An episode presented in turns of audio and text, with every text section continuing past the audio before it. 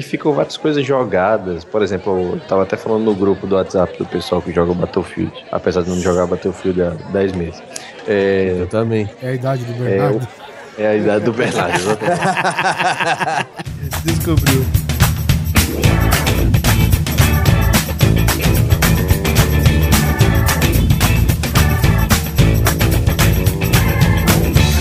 Grande Coisa. Um podcast que é bom, mas que também não é lá grande coisa.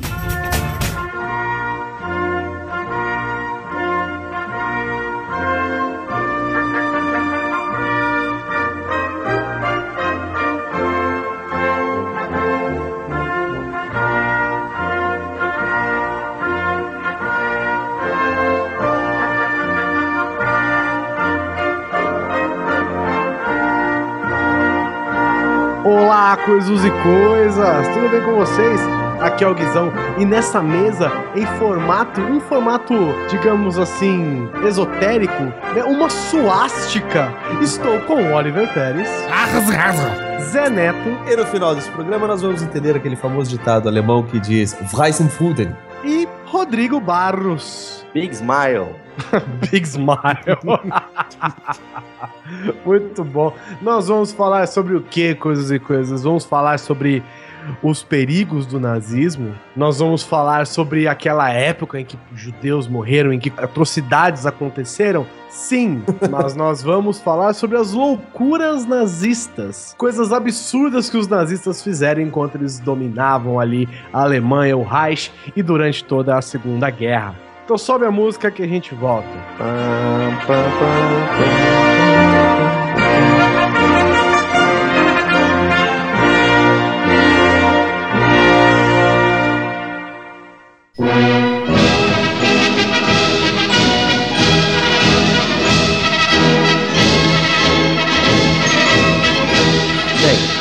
Nazismo, eu acho que a gente. Não bem não, mal. Mal, bem mal. Deixa eu falar. a gente não precisa, eu acho que nem explicar que se não foi A, foi uma das, das eras, né, mais, abs, mais obscuras que nós tivemos da nossa humanidade, né? A gente não sabe o que foi pior, né? A medieval, que todo mundo era do mal, e até rimou. Nossa. E o nazismo, né? Que muita gente perdeu a vida por causa da idiotice de alguns, né? Então, é. basicamente mas, isso, né? Sim, mas, mas, bom, tem mil podcasts podcasts, mil filmes, mil tudo mais sério sobre o nazismo. A gente não vai pegar, a gente sabe. Tem livros tá? também, sabe? Tem, né, por alguns, tem uns dois ou três livros sobre o nazismo. tipo, é, My Camp. Acho que, é, tem, deve, acho que tem mais desenho animado, mas filme deve ter um ou outro livro relacionado a isso. desenho animado é foda. Assim, é uma época absurdamente, né? Ela não deve ser esquecida jamais para que nunca seja repetida, mas a gente não vai abordar esse peso todo aqui. A gente vai falar das loucuras que Hitler e seus coleguinhas, né, cometeram durante esse período. Já não bastasse as loucuras de matar milhões de pessoas, a gente vai falar Como, das é, outras essa, loucuras. É, as outras loucuras, né? E assim, só um adendo inicial, né? A gente só vai conjecturar em cima de alguns pressupostos acontecimentos, né? E... É, o que acontece quando você tem soberania total, né, e absurda e surreal em cima de tudo, é que você pode inventar um monte de porcaria, né? Então, o nazismo, né, enquanto, enquanto ele governo, ele teve só a sua quantidade grande de, de ideias mirabolantes e teorias da conspiração. E aí, algumas delas chegaram a serem concretizadas, dando certo ou não, e outras ficaram apenas no âmbito da ideia, né? É, e a gente tem que lembrar também que quando a gente fala, por exemplo, quando a gente fala de, de loucuras, né, nazistas, né, como a gente tá falando aqui, a gente vai falar um pouco do, da ligação né, do partido nazista com o, o oculto, né? Essa parte que o Andrei entra na tela falando Olha aí, olha aí. Sabe? Inclusive, é uma das, das paradas, né, cara? Porque os nazistas, eles realmente, né, empregaram ocultistas, né? Ah, eles adoravam tarô, carta. É muito doido você pensar nisso, né? Tipo assim, ó, a gente tem que ganhar essa guerra e, sei lá, entre aspas, aqui, dominar o mundo. De que jeito? Cara, de todo jeito. Pega todo mundo que sabe alguma coisa qualquer vantagem que a gente tiver é vantagem, né? Tem inclusive livros assim, não é difícil achar, que fala exatamente da especialização que os caras tiveram em pesquisar e procurar e, e tentar juntar informações dessa questão mais mítica, extra-científica, que vai desde religiosa até alienígena, vamos colocar assim, porque eles realmente tinham vontade de fundar um, não um culto, mas quem sabe até uma religião, né? Começando com a raça ariana, etc. Os caras piraram demais na batata. É, quando você dá o poder total pro cara, é isso que acontece, né? Já por diria exemplo, o filósofo, né? Quer conhecer o homem e dá poder para ele, aí, ó. É, por exemplo, é, eles, eles contratavam, eles contratavam ocultistas com propósitos militares, cara. E é, um tipo assim, deles... Assim, na, na, na Idade Média, o padre vai rezar na frente da galera, né? Pra abençoar a tropa. Isso. Aí o Hitler mandava uma equipe de cara para ficar fazendo encantamento, previsão. Jogando osso é. pra cima, sei lá o quê. é, por aí. É, inclusive, um deles, né, é o Good.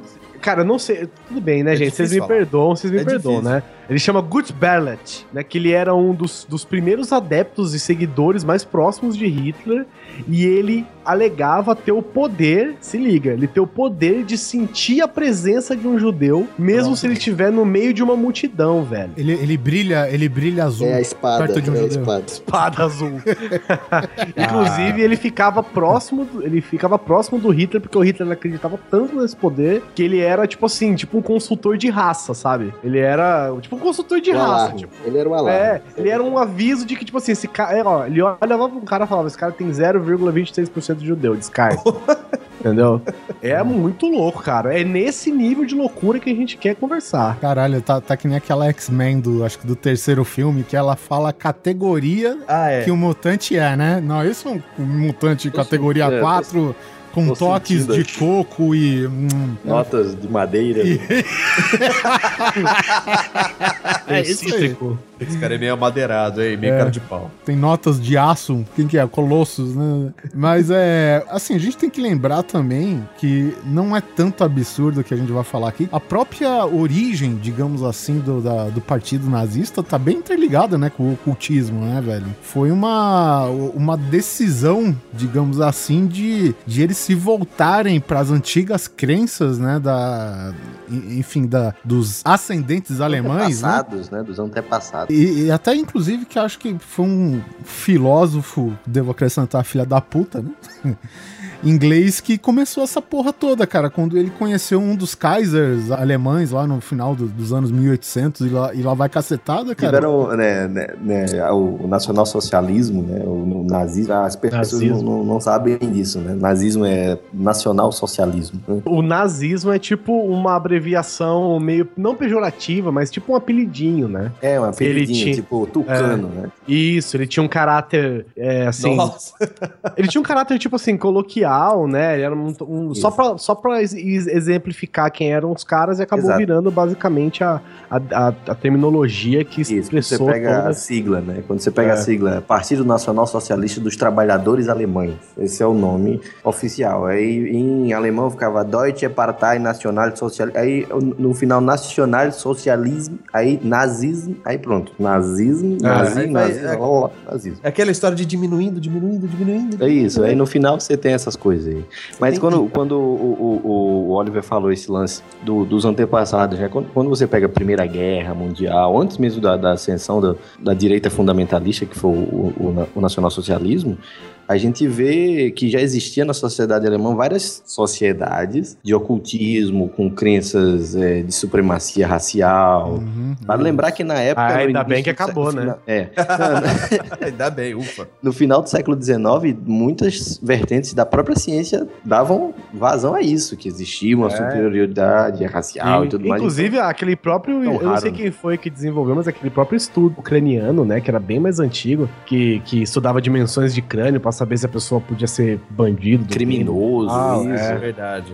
Isso foi utilizado até os anos 70 em alguns países, então. Pois é, pois é, em alguns lugares até hoje, né? Só que é na base do apontar o dedo, né? Esse cara aqui é. com a cabeça menor. Eles tinham até a teoria de que os arianos eram, digamos assim, originários dos deuses, né? Eram julgados como homens deuses, alguma coisa. Cara, tem tanta teoria. É, não, tudo bem, segundo eles, eu tô falando, né? caralho. né? É, e, e os judeus simplesmente vieram do macaco, simples assim. Essa é, é a teoria. Eles viam, eles viam o mundo como se os arianos fossem descendentes do ser humano original E o- os judeus seriam os humanos é, degenerados, né? Seriam Exatamente, era a, a decadência né, da, da, da espécie, exatamente. Como fosse um parasita, uma coisa assim. né?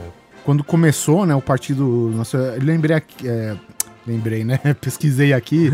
é, Rodrigo, é o Houston Stewart Chamberlain, o escritor inglês que começou a propagar essas ideias junto com o Kaiser Wilhelm II, ou que é conhecido É, como é que- Guilherme II, que acho que ele Guilherme. foi. Olha aí, olha aí. Olha Olha, aí. essa aí, dorme com essa agora. Guilherme e Kaiser na mesma frase é perigoso. É, Porque Kaiser é uma bosta. Né? Mas é. E, e assim, eles tratavam os judeus basicamente como animais que se empregam em trabalhos forçados, sabe? Tipo um cavalo. É bom você ter usado esse exemplo lindo, Oliver, mas de gado, de cavalo, essas paradas que uma das loucuras, inclusive, dos nazistas, eles eles tentaram re- praticamente tirar da extinção ou ressuscitar, tá? Eu não sei exatamente a situação que tava o pobre do bichinho. Eles tentaram ressuscitar um animal que chama, chamado auroch. Ele é tipo um búfalo, mas ele assim, ele é muito grande, entendeu? Tanto que um exemplo que usa aqui é que ele é um pouco menor que um elefante. Caramba. Então, ou seja, é um búfalo. Ele é parecido com um búfalo, tá, gente? Eu não, não sei diferenciar um búfalo de um auroch assim olhando, mas. Mas ele entrou em extinção? Extinto em 1627. Isso aí. E eles tentaram recriar esse bicho, né? Tipo assim, eles queriam fazer um super gado desse bicho. Ah, inclusive eles eram. Eles rodavam por aí pela Europa tranquilamente, né? Frequentavam, frequentavam a Europa muito. E eles, por serem grandes e violentos, eles eram como um prêmio pra quem caçava, né? E eles foram extintos, né? E aí eles tentaram recriar o- os Auroch, eles tinham uma parada meio assim, uma coisa meio lendária, entendeu? Porque eles eram muito difíceis de achar, e eles eram. é, toda essa força deles eram lendários, então cabia muito nessa, nessa pegada ariana deles, assim, essa coisa gloriosa, não sei o quê. Tanto que eles tentaram, é, pegaram dois zoologistas, o Lutz e o Heinz Heck, né, que tiveram apoio dos nazistas mesmo pra tentar trazer de volta esses aurochs aí. Eles fizeram vários tipos de, pro- de como é que chama? Reprodução programada. Né, em- é, em vários gados diferentes pra tentar conseguir um auroch perfeito, sacou? Caramba, e você tem. Você sabe de quanto tempo esse bicho tá extinto, assim? Ou- é muito tempo? 1627. Mas uma- Mas quase não, mais é de que- 500, quase 500 anos É, aí, mais de, é, 500 anos. quase 500 anos. Cara, é só um Então você vê assim, né, pra quem não conseguiu visualizar ainda, é, sabe Dubai? Dubai atrai tudo quanto é arquiteto maluco, né? Os nazistas eram o mesmo esquema, só que com só maluco. Quanto mais graduado o cara, mais maluco ele era e mais poder ele tinha, né? Você quer testar isso aqui? Beleza, a gente dá um escritório, um departamento. Tem um outro, mas esse prédio aqui é teu, faz o que você quiser. No final do ano Não, você é, apresenta é muito resultado. doido, velho. Tipo assim, ah, eu queria, eu queria tentar fazer asas. Ah, tudo bem, a gente te apoia. Ah, então, me descola uma, sei lá, 100 ratos. Não, não, não precisa de rato, não. O, o Vlafenskaven, traz aí os rapazes aí. O doutor Ou então, aqui beleza, a gente um traz os ratos, né? Chega a gente, né? É, também. Traz os ratos aí, aí vem um monte de. Né? É, é duro, velho.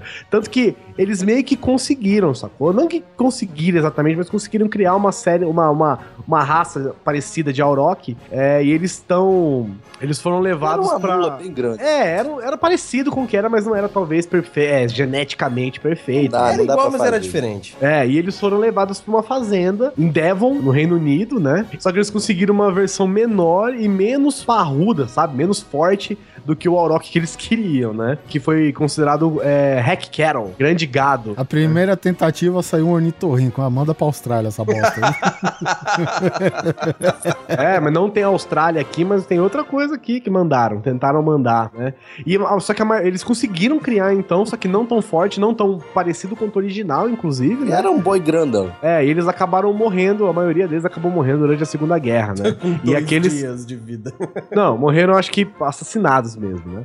E aí a maioria dos que sobreviveram foram levados pra, pra Bélgica e ficaram numa reserva lá pra preservação lá na Bélgica, porque afinal de contas eles conseguiram finalmente realmente criar uma, né? Criar novamente uma espécie, né? Então. Não, eles criaram, uma, eles criaram uma coisa nova, uma espécie é, de isso. cruzamento que, que, não só que isso que já é algo, melhor. né? Já é algo, É. né? É, mas e, mas isso não é tão difícil assim. Do, do ponto de vista da nossa história, vendo que a gente criou várias raças de cachorro. É. Então, É. mas a gente não tentou recriar uma raça extinta, né? Já, a gente já tentou, sim, só não deu muito certo. Eles não recriaram raça nenhuma, eles apenas conseguiram fazer um boi grande e falaram. É, pois é, parecido mas com a ele gente- foi levado, foi levado lá pra ser preservado e eles existem até hoje em alguns lugares aí na, na, na Europa. Isso, isso é engraçado, né? Que você imagina assim, o- os caras estão em guerra contra o planeta e lá no fundo da pasta de pagamento tem uns caras criando boi, velho. Foi, né? É muito louco, velho. É porque, na verdade, os caras tinham poder total, né, cara? Eles conseguiram dividir Velho, Mas é muito desperdício, Então, velho. É muito... mas, mas é a tentativa de você dominar tudo, né, cara? Então você trabalha em mil É. áreas diferentes, uma delas é a área especializada militar pra guerra, e aí, uma hora, uma hora o pau começa a comer lá e você vai ter que ir tirando das outros lugares, né? Mas até então tenho- é tudo que funciona, né? O- tinha até um. Eu não me lembro agora, eu acho que o livro que eu li é A Queda do Terceiro Reich, alguma coisa assim, Império dos Mil Anos, alguma coisa assim. O cara defendia a ideia de que um dos maiores problemas do- dos nazistas mesmo é que era, era uma burocracia e um- um- uma quantidade de departamentos, de, de projetos tão, absurda que o que era realmente importante no momento ficava.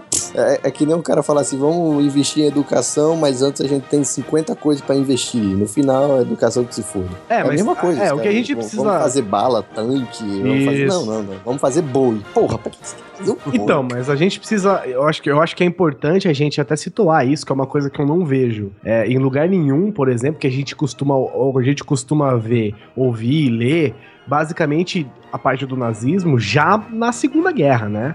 Mas o, par- o- o nazismo, ele era o partido vigente, era o governo da Alemanha, né? Sim. Assim como o governo da Alemanha, assim como um governo, entre aspas aqui, militar, militar, né? Ele tinha o seu Ministério da Educação, o seu Ministério da Defesa, Ministério dos Transportes, e tu, era um governo, gente, não era um cara sentado numa sala com 30 soldados em volta dando tiro em todo mundo que O passasse. Ministério Era da um Educação governo. é que queimava livro? É, isso mesmo.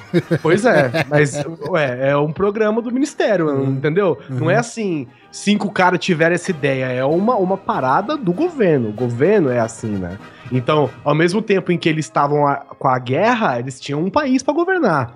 Então Sim. eles tinham lá que, que, que fazer. É, criar boi, Ministério da Agricultura, Ministério, sei lá, da, da pesca. É, Senhor, pesca. assim, ó, os caras invadiram o nosso país. A gente corta o financiamento dos boi. Não, os boi deixa quieto. Isso aí é, é Não, prioridade. e isso, na verdade, é uma constante, né, que a gente vê na, na história do nazismo em si, que é, é, gente inteligente desperdiçando inteligência em coisas estúpidas, velho, entendeu? Porque, tipo, ah, nos alemães, cara, porra, é de conhecimento de todo mundo que os Estados Unidos, em um dado momento, né, no, no pós-guerra, no período pós-guerra, grampeou um monte de cientistas alemães, Né, entendeu? foi- se- existe relatos de que foi uma verdadeira guerra entre os soviéticos para ver quem é que conseguia mais cientistas alemães. Exatamente. Mais patentes, e, e não, e não é coisa de 5, 6 cientistas, não, cara. É coisa Não, de, de caralho. mil pra cima, velho, sabe? Oficialmente o que se diz é em torno de 700, mas dizem que há muito mais que isso, né, Não, cara? fora os que foram pegos pelos russos, que a gente não sabe quem foi, né? É, os caras sumiram. E o interessante foi que eles conseguiram uma coisa que, ok, se você souber fazer não é tão difícil, mas é o- a, a população como um todo no começo entrou nessa histeria coletiva, vamos chamar assim, e todo mundo abraçou a ideia. É, Sabe? não é histeria De- coletiva, né, cara? Todo mundo odiava judeu, né, cara? Porque todo mundo tava na merda na Alemanha e os judeus ok. Aí chegou um cara e virou falou assim: judeu? Aqui não, meu irmão. Se eu ganhar, vou mandar todo mundo pra rua. E foi. deixa eu ser o chato agora. Assim, não era unanimidade Não, é contra- claro que não é unanimidade. A, ma- a maior prova disso também é até nos soldados, né? Isso de- assim que a Alemanha caiu na, na Segunda Guerra, isso você vê na própria atitude dos soldados que muita gente não queria nem estar lá. Sim, sim.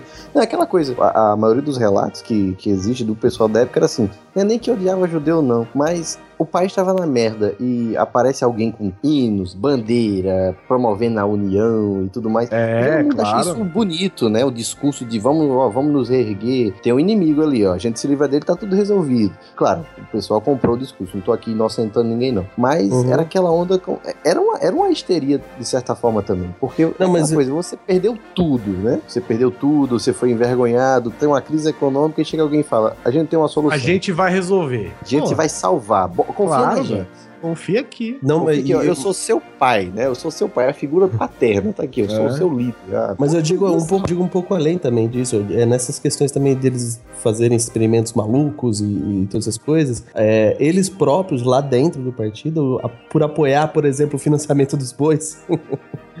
Todo mundo abraçando essa ideia, sabe? Porque eles Então, realmente queriam construir uma cultura idealizada. É, ma- mas, olha só o que, o que eu tava dizendo, né? Por exemplo, os caras. Houve uma engenharia. Né, digamos, genética, vamos dizer assim. Acho que isso é muito forte usar naquela época, mas enfim. Pra você tentar pelo menos fazer um boi. E houve um certo resultado, por mais que não foi o resultado que se Que quer. eles queriam. Exatamente, mas a partir do momento que a gente tá falando, sabe, de dos idos aí do, do começo do século, cara, cara, é uma coisa, é um passo e tanto. Só que aí eu falo, porra, criamos um boi, o que, que vamos fazer com o boi? Vamos tirar o- a terra do eixo. É, é isso que eu falo, eles têm uma ideia, uma puta de uma ideia boa É, pode crer. pra puxar uma puta de uma ideia ruim do caralho, velho, sabe? É- E é isso que acompanha o nazismo desde o começo até o final. É. Basicamente, depois que ele entrou pra guerra e começou a se saber do nazismo, você viu que era basicamente isso, né? Uhum. Só que uma coisa que é o seguinte: a, a pessoa não entrou, é, a pessoa não entrou lá, a, bateu na porta, aí entrou, falou assim, ou ou o Hitler, sei lá, chegou na praça lá, falar o discurso dele e falou: gente, eu quero fazer um boi, entendeu? Os caras foram lá no órgão responsável, entendeu? Inscreveram o projeto deles. É basicamente isso, entendeu? Foi um bagulho assim, gente. Não foi assim, eu quero inventar um boi. Não, os caras, ó, tem essa ideia, vamos, vamos colocar aqui na vamos colocar aqui no projeto um boi digno dos arianos. Porra, alguém leu e falou: olha aqui, digno dos arianos, esse cara merece, entendeu? E aí foi pra uma banca julgadora, a banca julgadora leu também, achou sensacional e aprovaram o projeto. Não foi assim, ele chegou com um saco de dinheiro, deu na mão dos caras, entendeu? É. Acontece que muitos, milhares, dezenas, centenas, milhares de projetos calafobéticos, né? Tudo com a prerrogativa de, de ter uma, uma, uma raças perfeitas e coisas perfeitas, ou coisas que, que podem ser melhoradas no sentido de serem é, aperfeiçoadas, entre aspas. Muitas dessas coisas passaram, né? E aí, se você tem acesso aos documentos disso, mas não é que nego fi- ficou inventando no meio da rua e de repente tava fazendo, entendeu? É tecnologia. Pronto, tem até umas coisas assim. Pronto, o Himmler. O Himmler era o, o chefão da, da Schutzstaffel, da, da SS. Isso. E quando você para pra ver a história desse cara, esse cara era maluco. Esse cara era. Não, Era É lógico que tinha gente muito louca. Sim, esse cara era doido, meu irmão. Esse cara era doido. Ele adorava. Tipo, ele organizou expedição pra achar a Atlântida, tá ligado? Ele foi pro Tibete pra ver se achava as raízes do Ari. Aqueles lances que tem no primeiro filme do Diana Jones, que mostra os nazistas no Tibete, aquilo é uma, é uma piadinha, mas os nazistas realmente foram bater no Tibete atrás de livros, escritos, provas de que os arianos tinham origens no, na Ásia. É, tipo, o pessoal financiava esse tipo de coisa. Ir pro Egito, vamos pro Egito, vamos cavar, vamos achar alguma coisa, vamos achar um objeto místico, vamos encontrar objetos de valor simbólico, religioso. É, e isso com essa loucura, fortalecer. é, e, tu- e com essa loucura de tentar fortalecer, de tentar soberania total e não sei o quê, acabou se tendo muita merda, que é o que a gente tá falando aqui, e acabou se surgindo muita coisa que se aproveitou até hoje. né? Até porque quando você Sim, sim. joga um milhão de maluco pra fazer qualquer coisa, um deles, pelo menos, faz alguma coisa que E- e presta. estatisticamente falando, né? Algum dia você tinha que acertar, né? É, a chance de dar certo alguma vez é maior, né?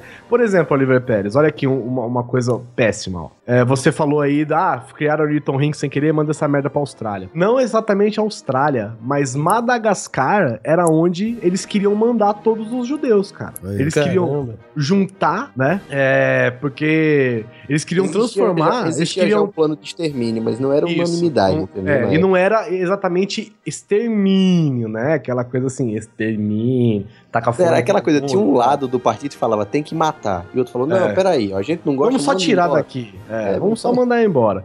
E tanto que é o seguinte, eles, eles, eles pegaram as colônias francesas que eles tomaram em Madagascar, né? E eles queriam transformar, tipo, num assentamento judeu em Madagascar. E qual que era a parada? Eles, eles queriam jogar os judeus lá e simplesmente largar os caras lá, entendeu? Sem nada. E eles esperavam o quê? Que eles começassem a pegar doenças, que eles começassem a brigar entre eles e acabassem se matando todos. Só que eles resolveram, né? Vocês sabem o que, que eles resolveram fazer, né? Não deu muito certo mandar pra, pra Madagascar, então eles resolveram resolver o problema na, em casa mesmo, né? Até que um soldado alemão cheirou um desinfetante, morreu. Ah, isso aqui é eficiente, vamos botar numa câmera aqui, É. essa coisa, esse produto de limpeza, Zicom B o nome. Ah, legal, vamos lá, vamos usar. É muito E louco aí- isso, né? Você pensa, eles queriam, eles queriam dar um jeito de exterminar. Porque se você manda eles pra lá, você, tipo, encontrou um lugar pra eles, entendeu? Só que você Isso. sabe que eles vão acabar morrendo lá. Existiam outros projetos também, mandar pra Argentina, é, devolver pra é mancada, Israel. hein?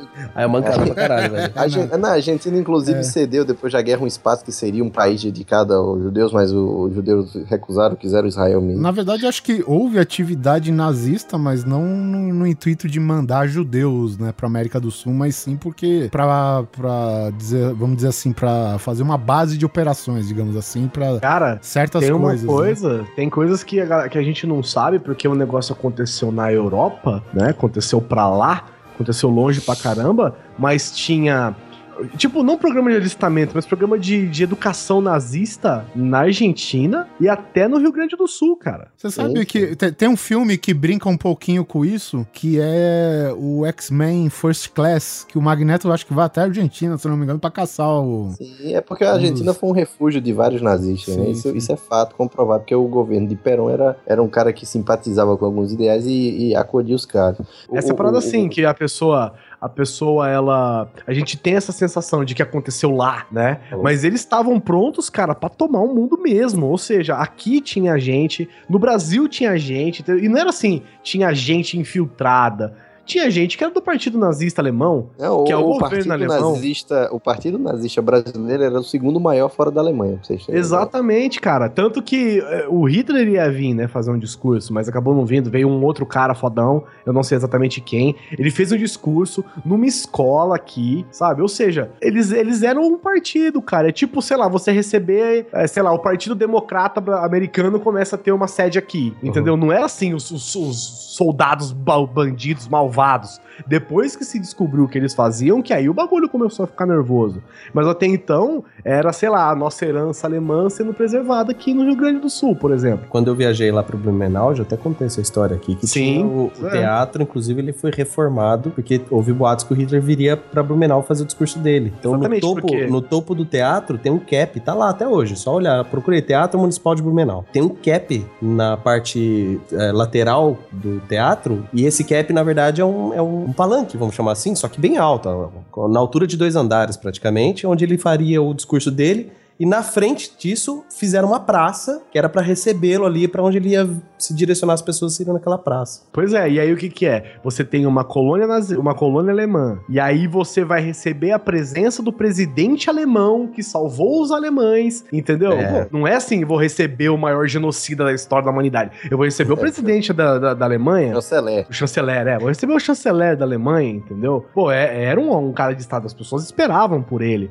E veio aqui trazer o seu programa de, de educação, o seu programa de esporte, seu programa de não sei o quê. Entendeu? Essas Então, armas aqui nesse caixote escondido. Essas armas nesse caixote, esse bando de veneno aqui, esse Esconde gás. isso aí, esconde, esconde debaixo da cama, quando eu falar pra usar, vocês usam. Mas é, mas assim, a gente tem essa sensação de que aconteceu lá, aconteceu lá porque pararam o bagulho lá. Não deixou vir, não, não chegou a vir pra cá. Porque se tivesse, se eles, por exemplo, vamos dizer que, entre aspas, aqui, se o terceiro Reich tivesse vencido, eles estavam tomando tudo, cara. Ou, ou- ou imagina a briga que não seria depois que o Hitler morresse. Será que ainda durava essa desgraça? Seria tipo a, não seria tipo o Alexandre? Morreu Alexandre, acabou o Império de Alexandre. Então, mas é, é mais diferente, né? Porque não é. Eu não sei, sabe por quê? Porque o Hitler tinha uma prática bastante comum entre o alto, al- a alta cúpula, digamos assim, que era manter a rivalidade. Ele incentivava a rivalidade entre os membros. Então, pra saber quem é que se destacava mais, pra ver quem é que rendia mais. Então, muita gente tramava contra os outros, inclusive rolou o assassinato. Aliás, era só o que rolava. né? Mas, Rolou um ou outro assassinato. um ou outro, é. Um ou outro, uns E, 6 é, milhões. Qualquer coisa. Por exemplo, sei lá, alguém sabia que o cara gostava de homem e dava um jeito de flagrar ele com algum namorado. Pronto, o motivo tá aí, fuzila, já liberou o caminho pra passar por cima do cara. Era, era esse ritmo aí. Eu não sei como é que ficaria depois que o cara morresse. né?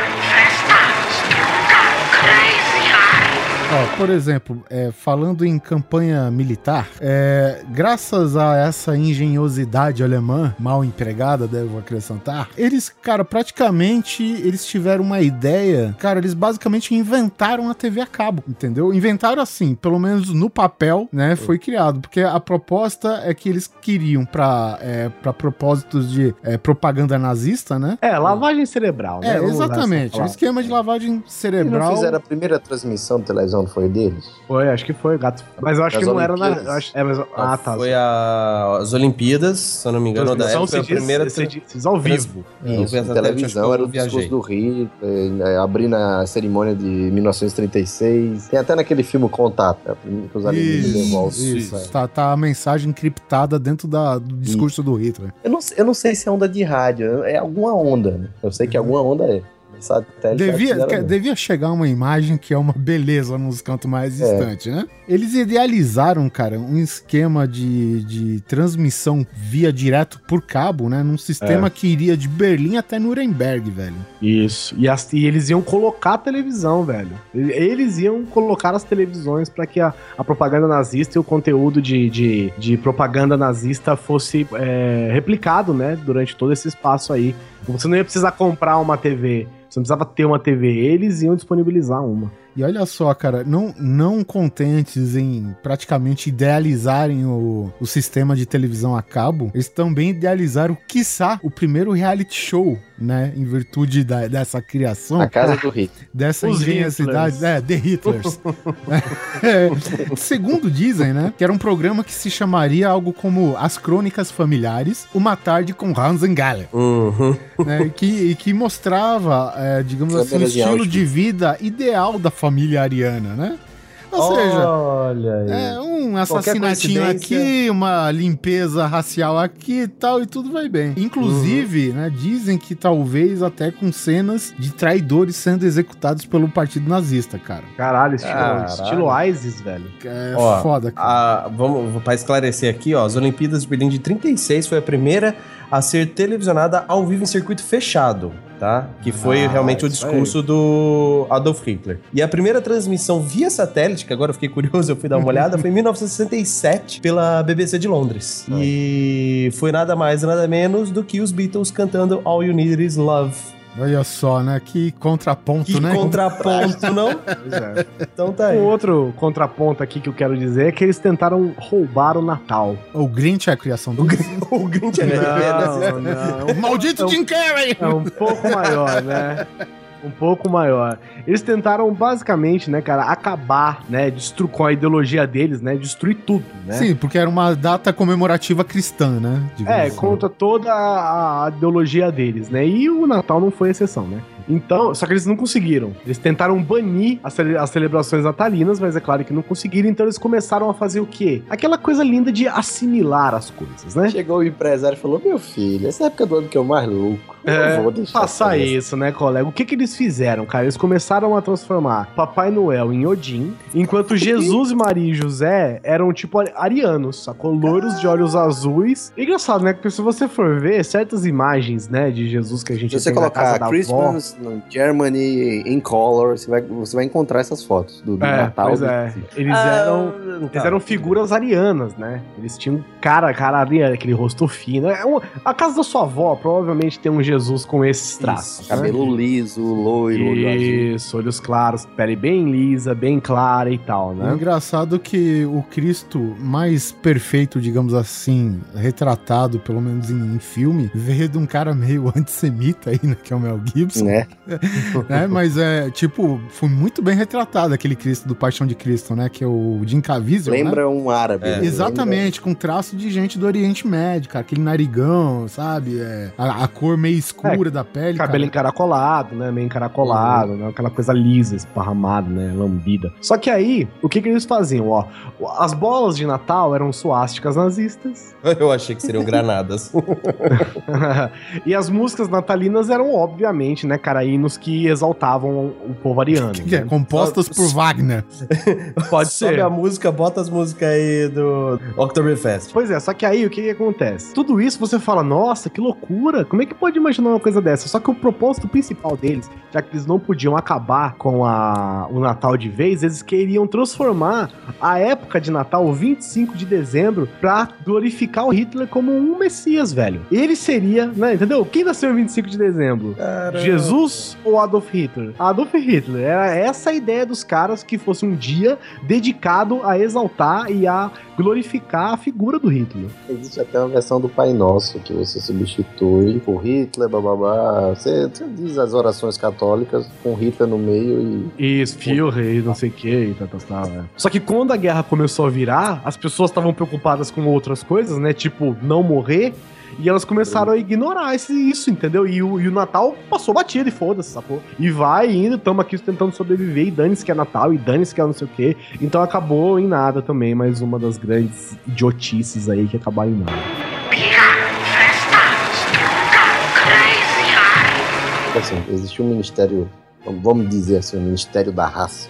E era definido várias regras, tipo, uma mãe alemã, ela tinha a obrigação de fazer uma coisa, produzir crianças Alemães. É, então, uma, uma boa mulher deveria, no mínimo, render, assim, em média uns 18, 25 filhos. E O tinha até um esquema de condecoração, né? A mulher, a mulher era condecorada. Auxílio para criar criança e, inclusive, em alguns casos, era permitido para altos oficiais do Exército e da SS o ato de poligamia para aumentar Pra a fertilidade. ter gente, né? Exatamente. E, pasmem, em alguns casos, incesto. Cara. Pra poder, É, o, in- o a- incesto, o incesto já foi mais um ato no desesperinho aí, né? Não, assim, no era um ato desesperinho, praticado por, é, era um ato não praticado e incentivado na população. Era É. um ato praticado e incentivado nos grupos de elite ariana. A SS, Ah, tá. A, a SA, a, A são juventude grupos de hitlerista. elite. Exatamente. É, Era um tipo. É, existe a elite da- do, do povo. né? E existia isso. Existia antes o povo, e antes de- desse povo existia a elite do povo, pro- pros nazistas. Então, o, o que se salvaria. Em primeiro lugar é a elite. O povo, beleza, fica em segundo plano, mas se salva a elite. Tanto é que nos últimos dias do Hitler, quando enfim caiu a ficha que a guerra estava perdida, falou: o que, é que a gente vai fazer? Vamos tentar fazer algo de novo. Ele falou: não, os nossos melhores já morreram. Aí só sobrou a ralé. Então que afunde o resto. E aí o que acontece, né? É. Pois é. E aí uma outra coisa curiosa também, ó, porque nem toda a propaganda nazista era focada no desespero, no medo, né, na, na, na paulada, né? Eles também tinham um, um esquema de controlar as massas que eles chamavam de chamava força pelo prazer, não pelo prazer, tipo pelo joy, né? Tipo pelo lazer, pela pela alegria, pela essa parada, né? E no programa o governo tentou, o governo nazista tentou construir o maior hotel resort do mundo, do mundo.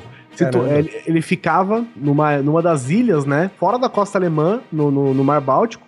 E ele tinha 4,5 quilômetros, 4 quilômetros e meio de tamanho. E ele, era, ele foi feito para acomodar 20 mil pessoas. Que isso? 20 mil pessoas. Mas né? isso era um resort nazista, tipo, partido É, um- nazista apenas. um, ou resort, na um, Alemanha? um resort do governo. Entendeu? Tá, mas Para- era aberto pra população, assim? Era, e ou- seria, era? porque ele não foi finalizado. Ah, tá. Existe o. Existe também um projeto. é, Berlim era a capital da Alemanha, né? Mas o Hitler, ele era, além de um artista frustrado, Não era ele alemão. também era. Ele, e fora isso, ele não era alemão, né? Fora esse detalhe, né? Fora esse detalhe, mas depois ele arranjou uma desculpa, ele anexou a Áustria, né? É, é, ele também era um arquiteto frustrado, né? Ele adorava fazer projetos e tudo mais. E o maior projeto, um dos maiores projetos, era construir a nova capital da Alemanha. A capital da Alemanha que se chamava nada menos que Germânia, né? Isso. É, A Germânia. E no meio da cidade, a cidade seria toda projetada, toda projetada. O maior prédio do seria, estaria no, no centro governamental. E esse maior prédio seria uma cúpula que, além de ser uma cúpula gigante, seria o maior edifício construído na época. Daí você tira.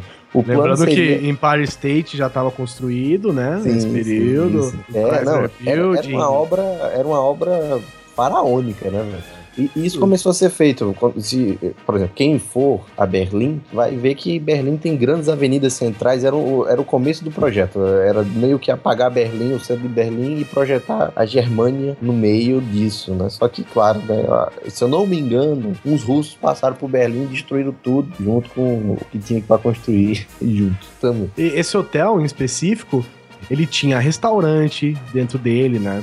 Coisas, é, amenidades, né? Restaurante, cinema e até, até uma estação de trem, cara. Que a ideia era que os alemães queriam que. Os alemães não, né? O partido nazista. Quando eu falar os alemães, né? Basicamente é o partido nazista mesmo. Ele queria aliviar a tensão entre a classe trabalhadora alemã e os, é, e os, e os patrões, né? Fazendo com que os dois convivessem juntos e trabalhassem juntos e formassem uma única força de trabalho. Força de trabalho assim, né? Unido, né? Claro que eles nunca iam trabalhar juntos. Só que aí o que aconteceu? Em 1939, eles pararam a construção desse resort e, e transferiram toda a massa de trabalho, toda a força de trabalho para construir as armas, né? Que, depois que a Alemanha invadiu a Polônia. Então todo, todo o pessoal que tava aí, os, os operários, todo mundo que estava responsável na construção desse, desse resort, foi transferido para construir armas para guerra. Nego, para esse tobogã aí, vamos fazer fuzil. Vamos, para, parou, brincadeira, mano. É. e aí, depois de um tempo, os soviéticos encontraram, né, a construção desse hotel, tentaram destruir, mas não conseguiram. E em 2011... Diamante. é, pois é, de, de ouro nazista. diamante, mano. É. Eles tentaram destruir, não conseguiram. Eu imagino que tentaram destruir, não assim, tentaram enfiar uma escavadeira e não deu. Eu imagino que seja por uma questão burocrática, né? E em 2011 ele reabriu como um albergue. E funciona até hoje, desde então. Esse, esse lance de não conseguir destruir tem uma coisa curiosa. É, em Berlim existiam é, eu, eu, se eu não me engano, até hoje existe pelo menos uma delas. É uma torre de. São, eram três torres de defesa. Essas três torres de defesa eram munidas de bateria antiaérea, ou seja, defendiam a cidade a todo custo. E os alemães colocaram tanto concreto e aço na, naquele troço dessas torres que os soviéticos simplesmente não conseguiram demolir. É, é, era, era, você deveria precisar de toneladas de dinamite para conseguir colocar uma parte da torre abaixo. Era muito grosso muito, muito grosso. Inclusive, como eu disse, a, se eu não me engano, uma ainda é aberta para turistas e tudo mais. E é, é simplesmente inexpugnável. O negócio é, é concreto puro e é subterrâneo. Então, o troço foi feito para ficar lá até sabe-se lá quando. E esse resort, por exemplo, depois que a pessoa conseguiu, depois que os turistas, né, descobriram a ligação desse resort com o partido nazista, ele começou a atrair atenção, né, e virou um lugar popular, né? As pessoas queriam ir lá e conhecer e ficar e tal. Tomar cerveja. Tomar uma breja, né, provavelmente. Mas enfim, né? Não é só sobre isso que a gente vai falar, porque milhões de histórias não foram contadas, milhões de experimentos esdrúxulos e absurdos, né, foram inventados nesse período. Mas a gente vai falar agora sobre um específico tempo onde o desespero estava atacando e a engenhoca começou, o pau na engenhoca começou a comer. Então a gente vai falar das armas de guerra. Aí sim. Nós já falamos, é, eu acho que aqui a gente só falou das coisas normais ainda. Clonar um boi? Beleza de boa. É. Desextinguir ele? Ok, tudo bem. É, a gente tava falando de situações que exatamente não eram a guerra em si, né? Uhum. Porque a guerra não só traz o pior dos homens, né? Como se essas coisas que a gente viu já são malucas, né? Imagina agora que eles estão malucos em guerra. Aí, cara, então, o céu é o limite, tem então, asas da imaginação. Cara, exatamente, o céu é o limite, muitas das coisas, inclusive, tinha o céu como objetivo.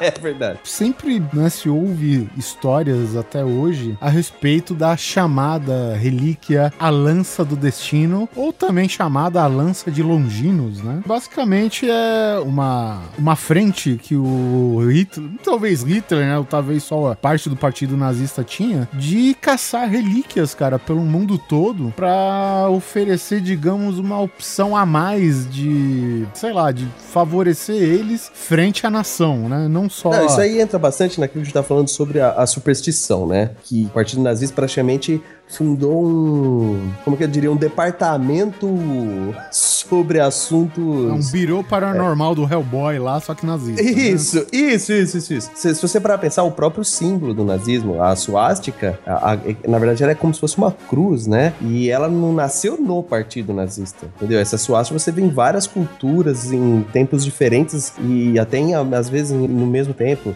você vê costura- em cultura azteca, celta, budista, é, hindus, e, e eles tinham essa questão de querer pegar o que tinha de melhor na história da humanidade, saca? E, e falar assim, não, o nazismo vai ser o melhor de todos, porque a gente vai pegar o que tiver de melhor de todos. Então, se você partir por esse princípio, os caras chegaram na lança de Longínquos. Pra quem não sabe, né, a, a ideia, a ideia disso, o, o absurdo, sei lá, eu ser absurdo também, vamos, vamos imaginar a cabeça dos caras em guerra. O mito, né? Na verdade é o mito. É mito, mito É. isso. Mas existem duas vertentes, né? Existe a mais absurda, que é o fato do, da relíquia te dar um certo poder, né? De, Uhum. Que nem a lenda que a gente sempre ouve aí, que diz que quem possui, quem fica em posse da lança do destino é incapaz de ser derrotado, né? Tem essa Uhum. vertente e também tem a vertente do simplesmente você ter posse da relíquia, você, é, digamos, exercer influência em cima de pessoas, né, mais digamos, não sei se fragilizada é a palavra certa, mas pessoas mais suscetíveis a aceitar esse tipo de. E até religiosos. É, né, exatamente, né? É, é puxar até pelo lado religioso da pessoa. Enquanto exatamente. você tá na base do pensamento, na base da conversa, você questiona,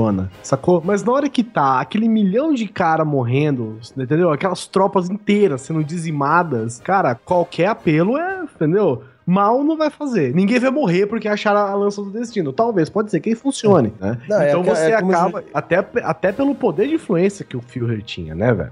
Ele falava, ó, vou achar a lança do destino e a parada vai resolver. Então, beleza, vamos atrás dessa merda, né? Inventou um milhão de coisas, jogava nego pra todo quanto é lado, até tentar achar Atlântida, tentar achar a lança do destino é mais um, né? As centenas e dezenas de, de milhares de expedições, provavelmente, que devem ter sido feitas durante esse período pra tentar encontrar qualquer coisa que pudesse auxiliar eles na vencer a guerra, né?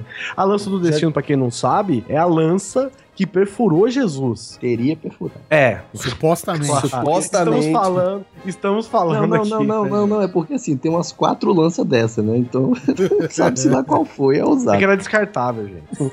É, que já, já diria ditado, conhecimento é poder. Então você pensa, você chega pro leigo e fala, olha o que eu tenho aqui, isso aqui vai dar o poder da vitória. Se o cara acreditar, ele tem mais 10 de ataque lá no combate, cara. Isso aí é, é poder de bardo, velho. É. A lança do destino, então, só pra explicar, a lança do destino é a que supostamente perfurou Jesus, é o golpe que matou Jesus na cruz, Eu, né? eu acho que. ah, Eu não sei bem se. Muita gente fala que é o golpe que matou Jesus, talvez não seja. Porque é simplesmente a, a parte de dar um toque com a lança, de, de perfurar, era no intuito pra ver se o prisioneiro ou o crucificado tava morto ou não, entendeu? Não foi com o intuito de matar Cristo, na verdade, o, o golpe da lança. Então tem muita gente Ah, que é, fala que o checar, golpe né? foi no checar peito, não. Te- Em teoria, né, supostamente, digamos assim, o golpe teria vindo um pouco abaixo das costelas, pelo que eu saiba, É. né? É, é, desculpa, gente, eu não sou assim. água e sangue. Isso, É, eu não sou tão perito assim, né? Mas a ponta da lança ficou embebida, né? No sangue de Jesus, né?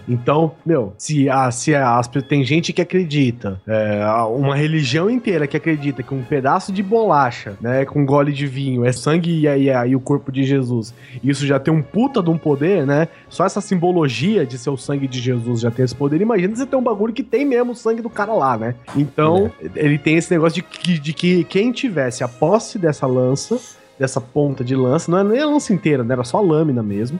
Quem tivesse a posse disso, jamais perderia uma guerra. E a lenda diz que os grandes conquistadores aí, né? Eles é, ob- obscura, né? Os ocultistas, né? Imagina, com certeza foi ideia desses ocultistas aí, né? Que estavam acompanhando o Hitler aí, o O pessoal detector do de Hellboy. parece É, o que detector É. de judeu aí, essa galera. Eles usaram, eles usaram todos os artifícios possíveis pra conseguir, no mínimo, motivar o, o- o pessoal a fazer o que fez. É, mas assim, o que eu tô dizendo é o seguinte, que esses ocultistas, né, que tem essa, esse conhecimento aí obscuro da história, essas paradas, né, o detector de judeu e os outros lá, ele, eles provavelmente tinham esse papo, entendeu? Tipo, ó, sei lá, Alexandre o Grande usou, Gengis Khan usou, não sei quem, todos eles tinham a lança do destino e todos eles venceram guerras. Então, porra, velho, é o que a gente precisa. O Alexandre é engraçado que ele foi o cara que conquistou, sei lá, quase todo mundo conhecido na época e foi derrotado por um mosquito. É verdade. é, o- é a Guerra dos Mundos lá do Spielberg, né? Os É de- mais ou menos isso, exatamente. Alexandre era o alienígena na Índia. Né? É, Pode crer. Uma das invenções que eles tiveram pra guerra foi visão noturna. Olha isso, velho. Visão Cara, fucking noturna. década de 40. É, pois é, hoje, né? Hoje os, os, os rifles têm mira de calor, mira noturna, né? Sei lá, enxerga debaixo de roupa, as coisas todas, né? Ele consistia no que, essa primeira visão noturna? Um, sei lá, um farolete, né, de sensor infravermelho, um, sei lá, uma bateria de carro, né, nas costas do, do soldado, provavelmente, né, pra conseguir fazer tudo isso funcionar, e ele convertia isso em imagem na mira. Então o cara, o cara colocava o olho na mira mesmo, mas o que o, não era o ato de olhar pela mira que, que fazia com que ele enxergasse infravermelho, né, ou, ou ultravioleta, ou enxergar a pessoa no escuro. Ele tinha um sensor gigante em cima que, que interpretava esse sinal, mandava esses sinais e voltava, né? É, não sei exatamente, não sei Dá exatamente se funcionou muito bem, não, era péssimo, né? Só que, vamos dizer, vamos, vamos ser sinceros, né, cara? Uma puta vantagem de guerra, né? Pensa bem, É, né? uma época puta ainda. vantagem de guerra, né? Ele era Ainda mais porque várias missões de combate foram feitas noturnas, né? Por, por exemplo, é. os paraquedistas, quando eles invadiram no dia deles, eles foram horas antes e numa missão noturna, pra É. cair atrás das linhas inimigas. Então, Pensa, mas- você tem uma visão noturna ali. Olha isso. É, você não tem como saber, né, o, o quão efetivo eles eram, mas, pô, se isso te ajudasse a enxergar o seu inimigo um segundo antes que ele, porra, Nossa. né, já é, já é decisivo, né? Ele era chamado de Foi vampiro. de- é, e foi arma de final de guerra, né? Então a guerra já tava acabando quando esse troço chegou no, no front. Pois Então, é. Não fez Tanta é. diferença. É, porque já, já não, não, não bastava, né? Não era só isso que poderia resolver, né? E pela Então- foto é um trambolho, hein? Já Sim, pensou? ele era chamado Mirar de com esse vampiro. negócio? né? Ele era chamado de vampiro porque dava pra enxergar à noite, né? 300 unidades Ah, mais ou menos foram criadas lá, isso que o Rodrigo falou mesmo, lá pelos últimos meses da, da participação alemã na guerra ainda, né? Agora faz sentido porque que eles queriam criar a Auroch, né? Pra carregar essa merda. né? É, isso é- É verdade. Imagina quanto que não pesava só a bateria desse troço, né? É, dá pra ver pela foto que a bateria tá realmente conectada nas costas do cara. Tipo paintball, tá ligado? O cara leva o cilindro pendurado nas costas. Uma outra coisa legal que inventaram aqui, né? É a máquina indestrutível, que é o Panzerkampfwagen. Opa, Wagen? Eita! Eita! Oito, né? É oito, né? Em números romanos, maus, né? Mouse pra caralho, né? É. Uhum. Muitas armas, né, foram, foram inventadas pra destruir tanque de guerra. Basicamente era um tijolo de aço que andava. É, porque assim, ele- o problema deles eram era tanques de guerra, né? Que foi um grande diferencial nessa guerra aí, né? E enquanto a Rússia produzia um tanque por minuto, a Alemanha, já num certo período da guerra, tentava construir um, os russos vinham com os tanques deles, explodia a, a fábrica de tanque deles, entendeu? Então eles tinham que inventar coisas que aguentassem tanques, né? Aguentassem tanques. E, e esse, esse Panzerkampfwagen foi, teoricamente, essa arma aí, né? Um Panzer comum, por exemplo, pesava 24 toneladas. Nossa senhora. Que é o tanque comum nazista, né? 24 toneladas e 20 toneladas disso é só blindagem, né, velho? Esse porra desse, desse Panzerwagen aí, cara, Panzerkampfwagen, ele chegava a pesar quase 200 toneladas. Nossa, mano. 200 toneladas. Ele tinha 10 metros de comprimento e não conseguia ser mais rápido que 13 por hora. Um cara correndo é mais operante na batalha, velho. Na batalha de tanque, inclusive, isso é um atraso. Não, e nem só isso, né, cara? É muito fácil você parar o tanque, né? Porque, por exemplo, uma porra de 200 toneladas não atravessa a ponte, né? Já começa Nossa. por aí, né, velho? Ninguém... O que que, atra- que que 200 toneladas parece a ponte, né? Então já não adianta, Tirar da né? garagem, pode tirar da garagem. Esse é o tanque e agora? Vamos pra onde? Nada É, suporta o peso dessa des- Nada aguenta, né, É, cara? fora que é um alvo fácil, porque ele anda devagar e é grande e branco. Sei lá, eu acordei, mas. Não, mas Vamos- tudo bem ele ser grande e devagar se ele pesa 200 kg de blindagem. Caralho, velho, é- essa parada aí, ela não anda, ela gira a terra embaixo. velho. Não, mas, mas Cara, é assim, muito você vê que... As ideias deles eram muito É. ridículas. Mas você né? vê que você vê que a parada militar é um negócio, é um negócio muito louco, né, cara? Esse tanque, na verdade, ele praticamente não saiu do protótipo, né? Fizeram um primeiro e falaram, vixi, esse pá não vai rolar não, hein? Só o projeto em papel pesava 200 quilos, né? Mas é esse gasto, é esse gasto ridículo que a indústria militar faz muito, principalmente em período período de guerra, né? Eu tava vendo um documentário sobre um navio, um porta-aviões que naufragou, né? Um porta-aviões condecorado, né? Que eles condecoram até equipamentos, né? Um porta-aviões condecorado que se fez não sei o que na guerra. Era mais denso que o mar inteiro da Terra. né? Não, o que acontece é o seguinte. Guizão, isso é uma estratégia pra não dar medalha pros 3 mil marinheiros, aí dá pro navio. É, pois é, dá pro navio que afundou. É, e aí, eles queriam levantar esse navio, né? re- reviver esse navio e botar ele de volta, tipo, vários anos depois, entendeu? Que ele tava lá e tal. tal. Aí, Entendi. eles gastaram, eles gastaram, coisa assim, 200 milhões de dólares pra levantar o navio, pra fazer um esquema de de tapar todos os buracos da fuselagem do navio, vedar o navio, encher o navio de ar, fazer compensação, fazer não sei o que, papapá, pro navio levantar, sei lá, 200 milhões de dólares. Levantaram, ou seja, os, né, os militares aí tentando resolver um problema, né? 200 milhões de dólares, levantaram o navio. Chegou lá em cima, o navio não ia servir pra bosta nenhum, porque ele tava todo remendado, todo fudido, todo arregaçado. Desmontaram o navio, venderam as peças dele. Deu, sei lá, um milhão de dólares. Ou seja, é um gasto ridiculamente imbecil, só que você faz no momento de guerra, né? No momento de, de- de batalha, né? Que é- esse é um desses, por exemplo. Você faz um bagulho que, ah, ele tem que aguentar tudo, beleza. Então ele vai pesar 200 toneladas, legal. Pô, no primeiro, primeiro bueiro que passa, arranca a rua do chão, vai 50 metros pra baixo, entendeu? Dentro do esgoto. Então, Cadê o tanque? Tá no subsolo. pois é, tá no subsolo. Mas vocês construíram lá? Não, não, ele foi descendo mesmo, conforme a gente foi montando. A gente deixou na garagem, que a gente voltou, tem um buraco. Vamos gastar 200 milhões pra tirar ele lá de baixo. Nesse momento ele tá na China, né? É, ou, ou tá tá no meio da. Terra, né? Porque a gravidade não deixa nem, pro- nem pro lado nem pro outro. Mas é, Fundiu ao núcleo. é, não chega a ser uma vergonha, né, velho? Porque vamos lembrar que, sei lá, uns 15, 20 anos atrás, o Brasil tentou reconstruir a Pintanina e a Santa Maria. E mesmo Nossa. com motores, não, não conseguiram fazer rodar a parada, né? Pra vocês terem uma ideia, só pra explicar pra vocês, a- o, o quão. Gente, só pra vocês entenderem o quão absurdo é esse Panzer aí, né? Esse Panzer turbinado aí mutante. Um Boeing 747, que é até então, né, um dos maiores aviões que existem. Ele pesa 52 toneladas. Um Boeing 747 pesa 52 toneladas. Essa merda pesava 200.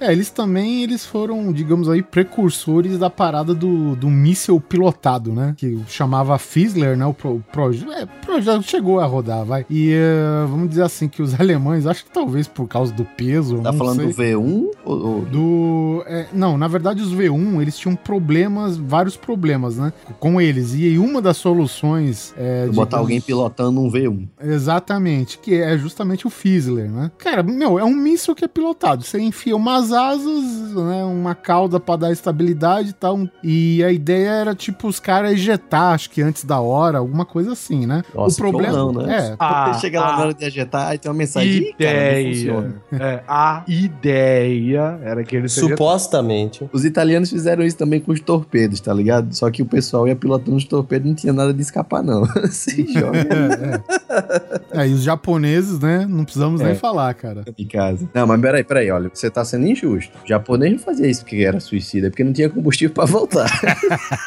É verdade, né? Tí- Tínhamos esse pequeno problema também, né? Mas é justificado. Vai, É. vai, como é que volta? Não volta, meu filho. Tem não, só tem pra ir, tá beleza. Bom, aqui, segundo com- conforme as nossas fontes aqui, né? Praticamente todos os pilotos de teste acabaram morrendo, né? Ah, que ótimo. É, aqui diz que o, o Partido Nazista encontrou até 100 homens dispostos a morrer em missão, mas o projeto acabou sendo cancelado, pois porque até mesmo os comandantes alemães não acharam certo mandar os homens para a morte certa, né? Alguém virou e falou, gente, acho que já deu, né? Não rola. Um dia vão zoar a gente com essa porra. Vamos parar Mas ah, é engraçado que daí eles tentaram, né? Eles tentaram fazer um míssil, tele, é, um míssil pilotado, né? Porque é muito mais fácil, né, cara? Você... Precisa acertar o É, numa época em que, né, o, as- os, os mísseis hoje são mega tecnológicos, né? Mas antigamente não. Então você colocar um piloto lá dentro é muito mais fácil. Só que eles tentaram fazer um míssil guiado à distância, que é justamente o, o V1, né?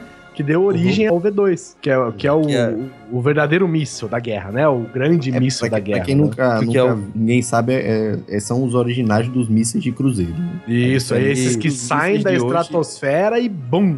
Lá dentro do. E, e, a diferença é que hoje a gente, os militares, sabem, entre aspas, exatamente onde vai cair. Naquela época, tipo, lança e torce pra que caia onde a gente acha que vai cair. É, meu, hoje Era os tudo só- têm imagem de erro de, sei lá, um metro. Era uma coisa mais Pô. ou menos. é, eles são os primeiros mísseis é, intercontinentais que eles estavam falando. Não controlados. Hitler, não controlados, porque o Hitler tinha essa obsessão em invadir Londres. É, Londres não, né? Inglaterra. Ele tinha uma obsessão por aquela ilha. Então ele começou com, com os mísseis, que alguns chegaram a cair mesmo lá, né? Sim, muitos, muitos, só que a maioria errava, né? Então, o, o- o objetivo mesmo da arma era terror, né? Você nunca sabe É. quando vai cair e onde vai cair, né? Então, pronto, Exato. pânico. Mas esse aí é o V2. É, né? o V2, que é o grandão. É o míssil do, do, do, do Tom Jerry. Isso, o Intercontinental. É o Não, início não, não, só desses- corrigindo. Só corrigindo. Intercontinental não, né? Porque não ia de um continente a outro. É, é, mas, um esse. míssil É, mas com a- é, é o que tem a, o princípio dos mísseis intercontinentais, né? Isso, isso, isso. Mas o V1, ele, ele era como um drone, velho. É praticamente um drone nazista. Ele era pra ser lançado à distância, ele, ele, devia, ele era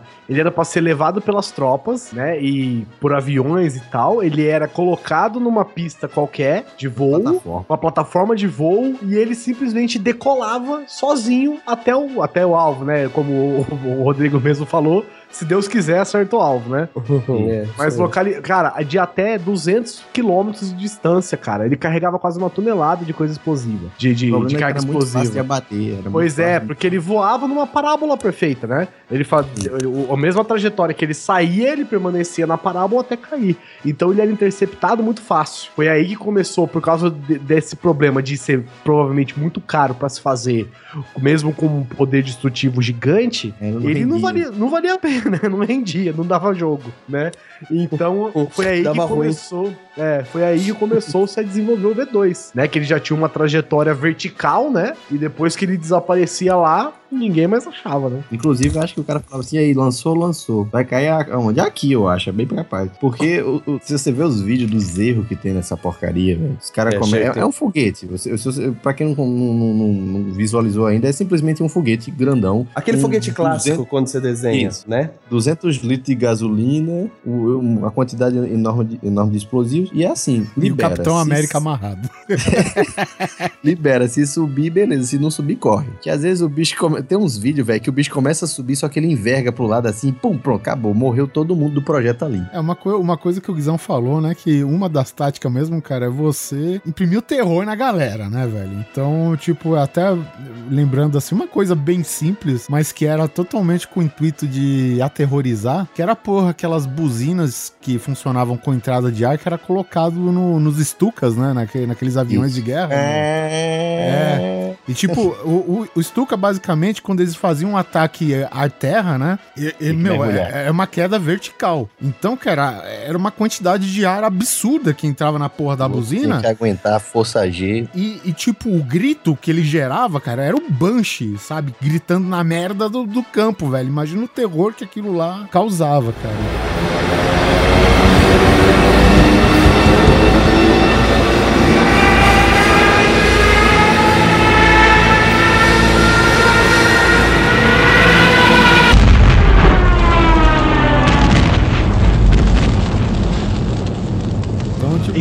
Era avião. era o avião, é, é. Ah, tá. Eles pegaram o avião, botaram uma, uma, uma buzina, digamos É, assim. não, botaram um apito na frente gigante. É, né? é mais ou menos isso. Só que aí quando. Eu não sei se é quando ele mergulhava que ele. É quando mergulhava, Automática, Não, não, assim. Se ele automaticamente acionava ou se o piloto tinha que acionar esse troço, sabe?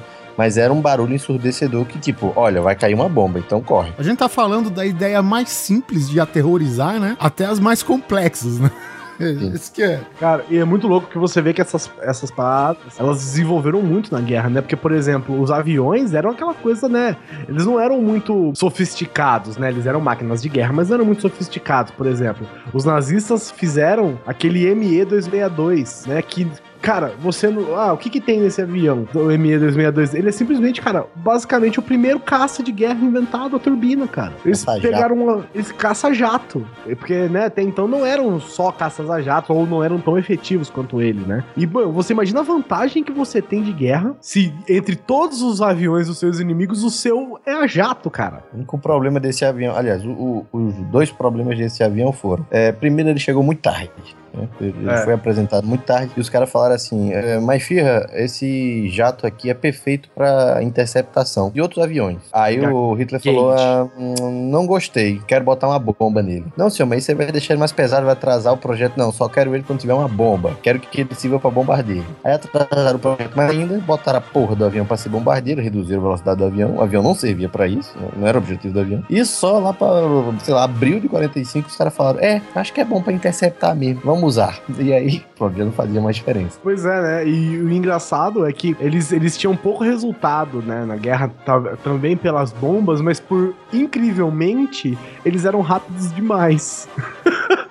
é o que acontece quando você bota jato no seu avião, né? Ele costuma ser uh, rápido demais. Os aviões que você vai derrubar. Não, é, tipo, é perigoso de você não conseguir calcular a área de, de, de batalha, né, velho? Você sair demais da área de batalha, ou, exceder na área de batalha. E, E e o também. problema é que o adversário era muito lento comparado ao, ao avião. Pois é, e o piloto poderia até não saber o que fazer, né, velho? Não consegue nem manobrar direito, sei lá.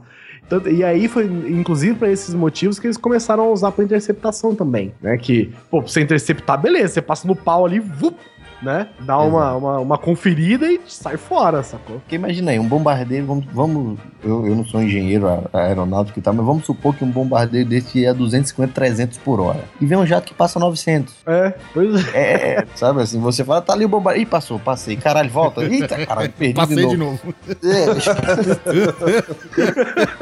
Então, aí puta, acabou o combustível. Três dias agora pra dar a volta nessa merda, né? É. Já, Eles Já começaram até a pensar em fazer avião com marcha ré, né, velho? Já que eles estão fazendo doideira, né, velho? Vamos fazer um negócio certo. Esse negócio Pois não é, não, outra- bem, não. Não, e outra coisa também, é que como o, o- eu não sei se foi o Oliver o Guizão falou, tipo, o preparo dos pilotos era muito diferente. O, o avião, o, o- o mais comum da, da frota da Luftwaffe, chegava o quê? 400, 500 por hora. E aí, É. do nada, ele tinha que saber pilotar um troço chegava a quase mil. É uma força G no corpo do sujeito que É, precisa de um é, treinamento. Pois é, não é só isso que muda, né, cara? Não é só ele vai mais rápido, é, é a diferença de você tá acordado ou você tá desmaiado, né, velho? Entrando É. em convulsão dentro do caça. Essa é O que, é que será que dá se eu der uma volta aqui, um parafuso, né? O que, que o avião Pronto. fulano tá caindo? É, o cara, o cara tem um piripaque, velho. Isso mostra muito essa megalomania deles, né? Você vê tanque de 200 toneladas, avião que voa mil por hora, e assim vai indo. Eles tinham essa necessidade de ser uma coisa É, grande, tudo isso, absurdo. tudo isso também, ao meu ver, inclusive esses apitos aí, o próprio V1, V2, é, o tanque, essas paradas, eles são tudo também pra você causar a imponência da guerra, né, cara? Porque você imagina É. que você tem um tanque, você tem um tanque de 200 toneladas, sei lá, vamos dizer que ele funciona direito, ele deu certo, né? Você tem, sei lá, cinco tanques inimigos, os cinco metem bala no seu tanque, seu tanque tá inteiro, velho, funcionando e metendo bala de volta, porra, pensa nisso. Tem a questão da propaganda, né? Mas, É, mas aí que tá. Ele- eles tinham um projeto dele, chamava Tiger, só que o, o, o Tiger era muito caro e muito difícil de ser feito. Era um, é tipo, o- como o Guizão falou também, os soviéticos produziam um tanque meia boca, só que eles produziam por minuto. É, Enquanto pois que é, os assim, gente, um tanque bom, dá- só que era por É. dia, a cada uma semana saía dois, aí pô. É.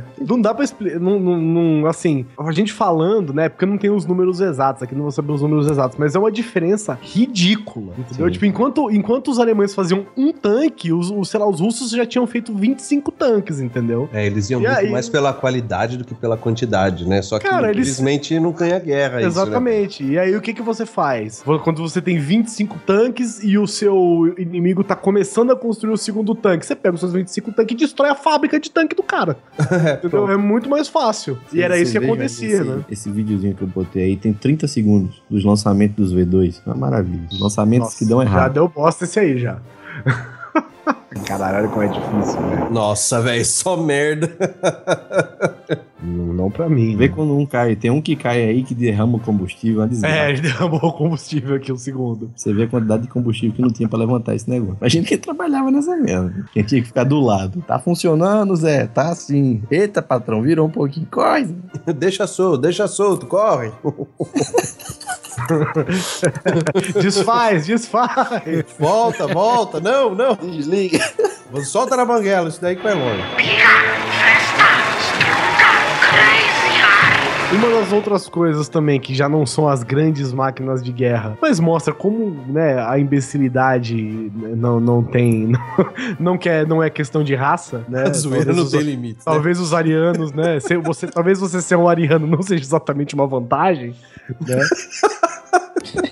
É que eles tentaram fazer, inclusive, um- uma, uma arma que atirava em curva. Mas não é uma arma, ah, essa arma que a gente Aquela do conhece. Mazarop, né? É, e não é aquela arma que a gente conhece hoje do Tom Jerry, né? Que você faz um. enrola o cano e a arma e a bala sai rolando, né? Rodando. Mas é, que a gente conhece hoje, que é até, é até popular, né? Em, em incursões urbanas, né? Que a arma ela dobra e você atira, né? E você enxerga pela esquina por um É, a visor. bala ela faz o trajeto da curva, né? É, Essa outra arma que o Guizão falou é uma que ela dobra, você tem um sistema de visualização pra ver depois da curva, óbvio, e toda a, a parte da ignição da pólvora, né, do, do trajeto da bala, ela já tá na parte reta que você não tá, Isso. né? Ela tá é, na só o gatilho tá. Só o Exatamente, o do gatilho seu tá do seu lado, entendeu? é, exatamente. É, o resto tá do outro lado. Ela é uma arma até. Nem sei se ela é muito efetiva, assim. Eu, eu não sei, eu nunca vi ela, Ela, ser ela- usada. ela- ela é efetiva assim, por exemplo, pô, tem um inimigo na esquina, tu atira pra ver se pega, né, velho? Aquela, É, aquela da é. Angelina Jolie no filme Procurado, aquilo é verdade ou não?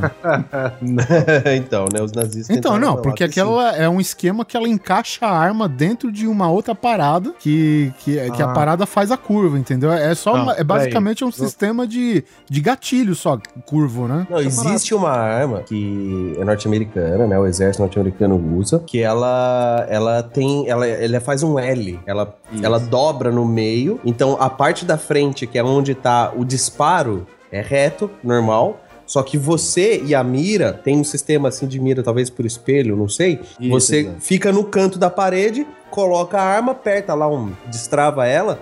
Ela faz uma dobra em L para um lado e você atira com ela normal, mas não é o cano curvo como os É, nazistas quiseram é. fazer. Isso, é a arma que gente- dobra. É, foi o que a gente falou. O, assim, quantos anos você precisa ter pra alguém virar e falar assim: olha, como que eu faço pra tirar em curva? Ah, vamos entortar o cano. Quantos anos você acha que uma pessoa precisa ter pra ter essa ideia? Cinco anos? Seis anos? 30. Pra alguém virar pra você e falar, é, 50 anos de ser um pesquisador militar, né? O que que você precisa? O cara vira e fala assim, ai, vamos, ent- vamos, precisamos atirar em curva. Beleza, vamos entortar o cano. Porra, O né? cara saiu da engenharia bélica pra trabalhar no Looney Tunes, né? Ah, vai tomar no cu, né, velho? Ah, Vai tomar no. Aí os caras foram pegos pelos americanos pra fazer desenho, cara. Tem que distrair o pessoal. Coloquei a imagem da Angelina Jolie aí com o aparato. É uma arma encaixada num sistema de gatilho só. Ah, isso existe. Não sei se dessa essa aí. É, é basicamente isso aí é uma engenhoca pra, porque a arma dela é a arma dela, né? Isso, Aquela coisa exato. mágica e tal. Mas Mas, é a metralhadora é basicamente esse, pro- esse esquema aí. É. é óbvio, né? Que se você, com 5 anos, você já consegue entender que talvez não funcione, com 6 anos você já tem certeza, né? E depois de adulto, né, velho? Você fala, não, não pode, gente. Não vem essa. Uma, uma outra coisa também, uma outra grande invenção nazista foi que eles tentaram construir aviões, não bombardeiros, mas aviões cargueiros, né? Até bombardeiros, na verdade, mas que, que pudessem carregar uma carga grande dentro deles de madeira, velho. Por quê? Porque um avião de madeira é muito mais leve e, teoricamente, conseguiria carregar muito mais peso. Então, eles contrataram uma empresa chamada Junkers, ou Junkers, né? Junkers, Junkers, sei lá como é que é o nome. Eles criaram o 322 Mamute, que é um avião que tinha 60 metros de envergadura e ele parecia mais uma asa gigante mesmo, todo feito de madeira. E aí eles foram fazer o teste com o avião, voou tranquilamente sem carga, tudo lindo. Foram fazer o primeiro teste, o que, aconteceu? Colocaram um tanque no avião, Nossa, não, o peraí. avião levantou, o tanque arrancou o fundo do avião, velho.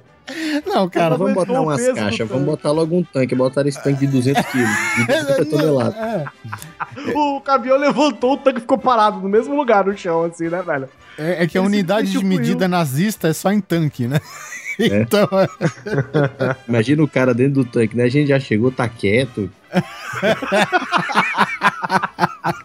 Caralho, que avião suave, né, velho? Parece que eu tô voando. Que eu saí. E, e olha que brisa, né, que rola aqui, que gostoso. Ele ruiu, né? E ele também era mega instável, né? Porque, pô, pensa bem, né, velho? Você carregar um tanque dentro de um avião de madeira, 14 bis, né? Com, sei lá, um, um carro dentro dele, né, velho? Você já não aguenta direito, né? E ele era mega instável, ele não conseguiu nada. Santos Dumont, que diga-se de passagem, tem que receber um prêmio, o primeiro avião que voa de air, velho. Pode. Mas isso tornou o projeto inviável, né? Aí os protótipos do avião foram desmanchados e usaram pra uma coisa muito mais legal e muito mais útil, né? Que viraram fogueira, né?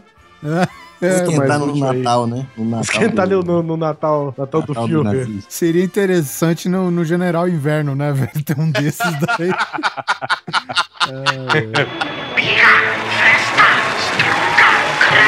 Fala assim. É, o Gustavo, basicamente, eles queriam construir um hífen na Terra, né? é, é basicamente isso, né, cara? É um canhão. Lembra, eh, você falou naquele tanque que tinha 200 toneladas, não foi isso, Guizão? Isso, 200 Chupa toneladas. essa. Esse daqui, esse canhãozinho, ele foi, digamos, confeccionado a pedido do vosso Führer, Adolf Hitler, em Nossa, 1941. não, seu. Ixi. Eu não, eu sou hispânico, meu amigo. Você que é italiano. Toma essa.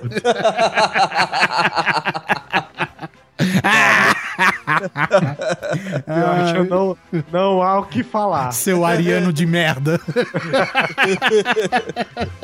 Você também nasceu em abril, ô, Guizão? Não, eu sou aquariano de merda. Bom, enfim, segundo as, as especificações do Hitler, eu não sei como que ele chegou nessa medida, devia ser é, as medidas aqui que era a, a linha dos Ele fortes. assim, ó. Não, ele olhou, fez com a mão assim, ó. Foi mais ou menos desse tamanho, umas 100 mil vezes maior. É, Ele já, o Hitler já era pintor, né? Então ele botou a linguinha pra fora, apontou o dedão na frente, assim, ó, fechou um olho e ficou medindo, assim, ó. Hum, Ó, daqui, ó, do polegar no meu dedão, mais ou menos um. Isso aqui um vezes mil. Isso aqui vezes mil, ó. Bom, enfim, ele queria um canhão que fosse capaz de perfurar um metro de aço, sete de concreto ou simplesmente 30 metros de terra densa. É, basicamente Destruir um ele bunker. queria é, destruir um bunker e talvez a- a única contra. A única arma contra a porra do tanque de 200 toneladas aí, né? Pois é, então ele que basicamente era mais destinado para destruir a linha de fortes que protegiam a fronteira francesa durante a, a Segunda Guerra Mundial. Cara, e, e assim, o bichinho, cara, ele tinha 47 metros de comprimento, 11 metros de altura e, meu, 1.350 toneladas de peso. Caramba, bicho. É muita tonelada, cara. Você é louco. Onde que tem tanto ferro assim nessa vida? Não é possível que a Terra tenha Por tudo isso que não tem mais, acabou. Eu acho que ele tem mais ferro que a Terra, cara. A terra ficou anêmica de tanto ferro que retiraram pra fazer tá ela, louco, cara. Cara, 500 soldados pra montar essa merda, velho. E mais 500 pra levar as partes. né? 500 pra montar, Não, e operar e, e mais de velho. 50, mais de 50 horas pra preparar essa merda pra dar um tiro. E nem foi usado. Os caras vamos usar na linha Maginot ali Deu na tempo de França. começar e aca- até começar acabou a guerra, né? Vamos, no primeiro você dia os caras começaram a montar. Né? Antes No de último começar até a terminar tirar- acabou a guerra. Antes de começar a tirar, os caras descobriram um jeito de atravessar a linha de defesa francesa. Pronto, acabou. É. Né? passar por ali. ah, Não, então só- eu precisei desse canhão. Só pra gente ter uma ideia, esse negócio aí não era um como. Às vezes a gente pensa num canhão, né? A gente imagina como se ele andasse num tanque, ou numa esteira, ou sobre um caminhão. Não, o bicho é tão tenso que ele tinha que andar sobre uma linha férrea. Ele foi construído sobre vagões de trem mesmo, porque era a única forma de transportar esse negócio com mais de 1.300 toneladas. É, Cara, ele, ele- cara, sabe quando você joga Metal Slug e você encontra o, sei lá, o último chefe, que é uma locomotiva com um tanque em cima, um canhão? É, isso se pá ele, se pá ele. E o Agora, problema do, do Gustavo, né, cara, que você. O que demora? Por que que demora? Porque você tem que construir a porra da linha férrea que vai chegar. né?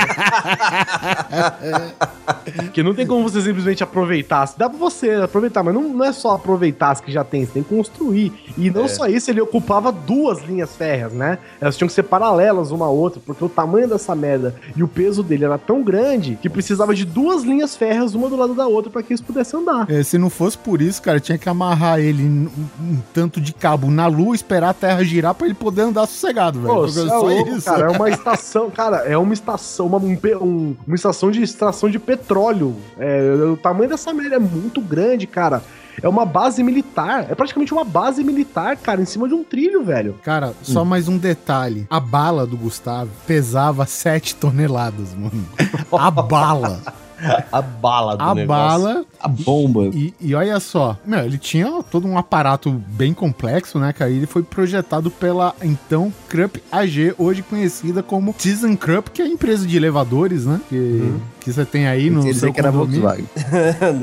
O tiro dessa merda era pra atingir alvo a 35 km de distância. Cara, é, isso, é, isso é muita coisa. E 7 toneladas a 35 km de distância. na sua cabeça. Tudo bem que 30 km deve ser só do, do- da base do canhão até o fim do canhão, mas. 35 km de distância. Cara, pode ser simplesmente uma bala de chumbo. Sem Ele- brincadeira, ele- não precisa ser uma bomba, não precisa ser explosiva. É só uma bala de chumbo, velho. A 7 toneladas a 35 km de distância, imagina o pau que essa merda vai. Nossa, cara. E É, outra, Cara, a você acerta a mais bala- ou menos. Você acerta na fronteira, numa, numa, numa falha Tá geológica, você divide o país, velho. Você pá, bate a, no meio a, racha. a- a bala do, do Gustavo tinha 800 milímetros. Né? eles queriam acertar. San Andreas com essa porra, né? Acho que Cara, foi- você se atira numa falha geográfica, né, cara? Num- Numa placa tectônica, na divisa de uma placa tectônica, você divide o país, velho. Você tá louco, olha que paulada, velho. O Gustav, A originalmente, ele foi projetado pra ir no, no dia D, né? Pra defender o dia D. Só que o serviço de inteligência dos aliados foi tão bom pra tentar despistar o local exato que quando os, alema- quando os alemães descobriram aonde seria a invasão, não deu pra levar o Gustav. Descobriram que ele só chegaria no dia G. tipo, os caras falaram, putz, vai ser aqui. Mas quando? Ah, sei lá, daqui uma semana. Puta, não dá pra levar. Imagina que merda, velho. O cara, o Gustavo tá pronto, meu, meu, meu o Gustavo está pronto. Não sei o que. Ele, ah, legal. Vamos levar lá então. Descobrimos onde é, vamos levar onde fica. Ah, daqui 150 quilômetros. Pô, Melhor vamos deixar deixar chegar. esperar que eles passem por aqui. vamos deixar chegar. É, e, e já é bom recarregando no meio do caminho, né, velho? Porque 7 toneladas, meu amigo, não é fácil, não. Deixar uma, deixar uma bala reserva. né? O- o- a, a- a bala do, do Gustav, ela, é- ela é maior que a bala da V3. Até porque a ignorância é, é- é um, é um outro pressuposto. Mas a V3, basicamente, era um canhão, sei lá quantas vezes maior que o Gustav, enterrado numa montanha. Sabe aquelas lunetas de planetário, né? É basicamente isso, né? Mais ou V3? menos isso. O que, é que, os, o que é que os caras queriam? Queriam, de novo, atingir outras cidades, né? Então a bala da V3 chegava a 200 quilômetros de distância, 250. Só que como é que a gente vai fazer isso sem ser por um foguete? Porque as bases de lançamento de V1 e V2 estavam começando a ser destruídas, era fácil de identificar, era caro demais. Então os caras resolveram fazer um canhão enorme, utilizar a base da dentro da montanha para servir de apoio para tudo isso. E o que é que eles fizeram? Eles eram um cano gigante, gigantesco, e atiravam projéteis. Para fazer esse projeto chegar até o fim do cano, vários outros canhões menores tinham cargas para impulsionar o projeto de volta. Então eram mini canhões dentro de um canhão gigante para fazer o projeto ir até o fim e atingir Londres. Só que era tão caro essa máquina, esse trambolho, que não deu para ser usado a tempo, né? Quando ficou pronta, o raio caiu e também não foi utilizado. Tem, tem uma, a última foto aí, tem um, tem um infográfico aí do, de como era É esse muito, troço. é muito doido, né, velho? Tipo, ele pesava um milhão de toneladas, tinha não sei o que, não sei o que lá, não sei o que lá, mas aí não deu tempo que o raio caiu. É, é, tudo era isso aí, né? Não deu tempo que o raio caiu, não deu tempo que perdeu a guerra, não deu tempo que perdeu... Cara, se tivesse ganhado a guerra, velho, tinha uns bagulho muito louco, velho. não deu tempo porque perdeu a guerra. Ah, e se, né? Ah, e se tivesse É, dado e certo? se tivesse? Puta, imagina, lembra quando a gente construiu aquela plataforma de petróleo em cima do lembro? Putz, se ele tivesse ganhado, ia ser louco, hein, velho. General, quanto tempo falta pra terminar a V3? Dois anos, friend. Ah, vai se fudem.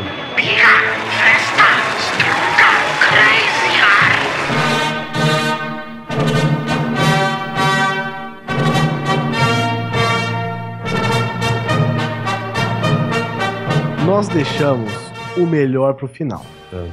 Nós elencamos, né? A gente não, não fez um top de nada, mas a gente situou alguns que a gente poderia utilizar numa ordem crescente e nós deixamos o melhor de todos, o mais absurdo, o mais inclusive abstrato de todos, né, cara? Que é o disco voador alemão, né? Ah, cara. Mais conhecido como Die Glock, né? Die Glock. Die Glock. Que é o disco voador alemão, Liber Pérez? É, o Die Glock, na verdade, se eu não me engano, se traduzido do alemão aí, significa sino, né? É, isso. É, ele é mais uma dessas super armas aí do, do Reich. Dizem que o projeto, dizem, né? Isso daqui a gente vai tratar tudo naquele velho esquema do, do nosso cast de OVNIs, né? Supostamente, né? Ele era um projeto tão secreto que nem sequer o Hitler sabia. Há essa hipótese. Né? Pensando quanto bizarro já é isso agora, tipo, começando assim. Aquela velha história. Que isso? A nossa arma secreta. Conta, conta pro Hitler que vai dar certo, mas faz. Vai que o Reich cai, né? É. É. Então, então, na verdade, qualquer um dos grandes problemas, principalmente na parte, né, de. da- na parte de, de guerra aérea da, da Alemanha até então, era justamente é, pista para decolar, né? O que acontecia? Pô, se avistava uma área própria para decolagem, né? Ou base aérea de- da, da Alemanha, se bombardeava, cara. Você inutilizava a parte da pista. Basicamente, os aviões precisavam de cerca de 300 a 400 metros para decolar. E você destruindo isso, cara, é, né? Você frustrava a, a iniciativa do, do inimigo logo no começo, né? Então, um dos estudos do, digamos assim, né, desse birô paranormal aí, né, da esse grupo de cientista maluco, né, do Isso. nazista, Guru, né? De, de, de turbante.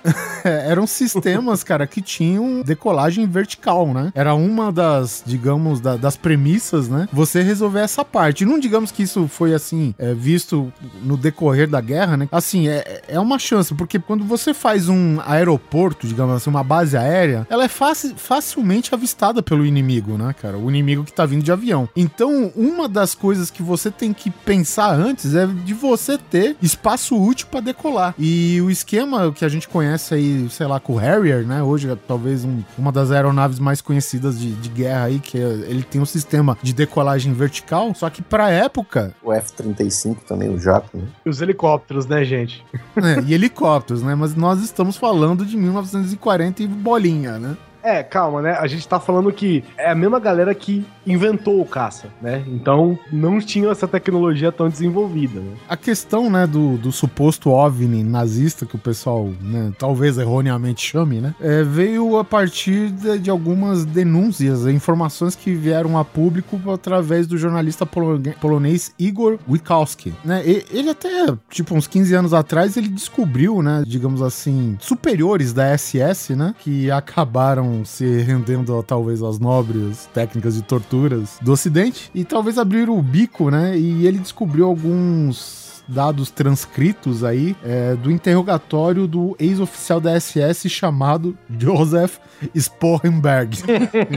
é feito em, entre 50 e 51. Bom, enfim, ele alegou que teve acesso né, a, a esses documentos pelo governo polonês, né? Só não pôde fotocopiá-los. Então ele teve que transcrever tudo na mão mesmo. E, segundo eles, há evidências que comprovam é, a existência, né, desse Die Glock. Que, o que, que é o Die Glock? Die Glock, basicamente, cara, a princípio, né, vamos falar, ele é um experimento Die Glock sino, né, traduzido do alemão. Ele tinha o formato de um sino que supostamente o pessoal trabalharia nele numa mina, é, num lugar chamado Venceslau, isso daí na República, perto da fronteira com a República Tcheca. Se assemelha muito ao que a gente associa a um disco, né? Um, um disco. É, não era bem um disco, né, porque o formato tinha semelhança Ele de um era sino. supino. Isso. Segundo ele conseguiu nesses depoimentos transcritos, né, que ele conseguiu transcrever, foi que esse Sporenberg, ele afirmou que essa aeronave, né, ela consistia num esquema de dois cilindros que por dentro, no interior dele, giravam um no sentido contrário do outro. E eles estariam é, carregados com uma substância, né, porque segundo a descrição dele, pareceria com mercúrio cor violeta. Deveria ser só um pouco radioativos. É, aqui diz que é chamado, não sei pronunciar se é Xeron ou, ou Sharon 525, né? Que era uma espécie de garrafa térmica gigante, né? Com umas paredes finas com cerca de um metro de altura, e forrada com 3 centímetros, com uma camada de 3 centímetros de chumbo, né? Onde eles guardariam esse líquido, né? Aí, Rodrigo, era radioativo ou não era? É, chumbo, né? Tá. só, só por 3 centímetros Até, de até o chumbo. Indiana Jones sobreviveu na geladeira de chumbo. Por que que não vou?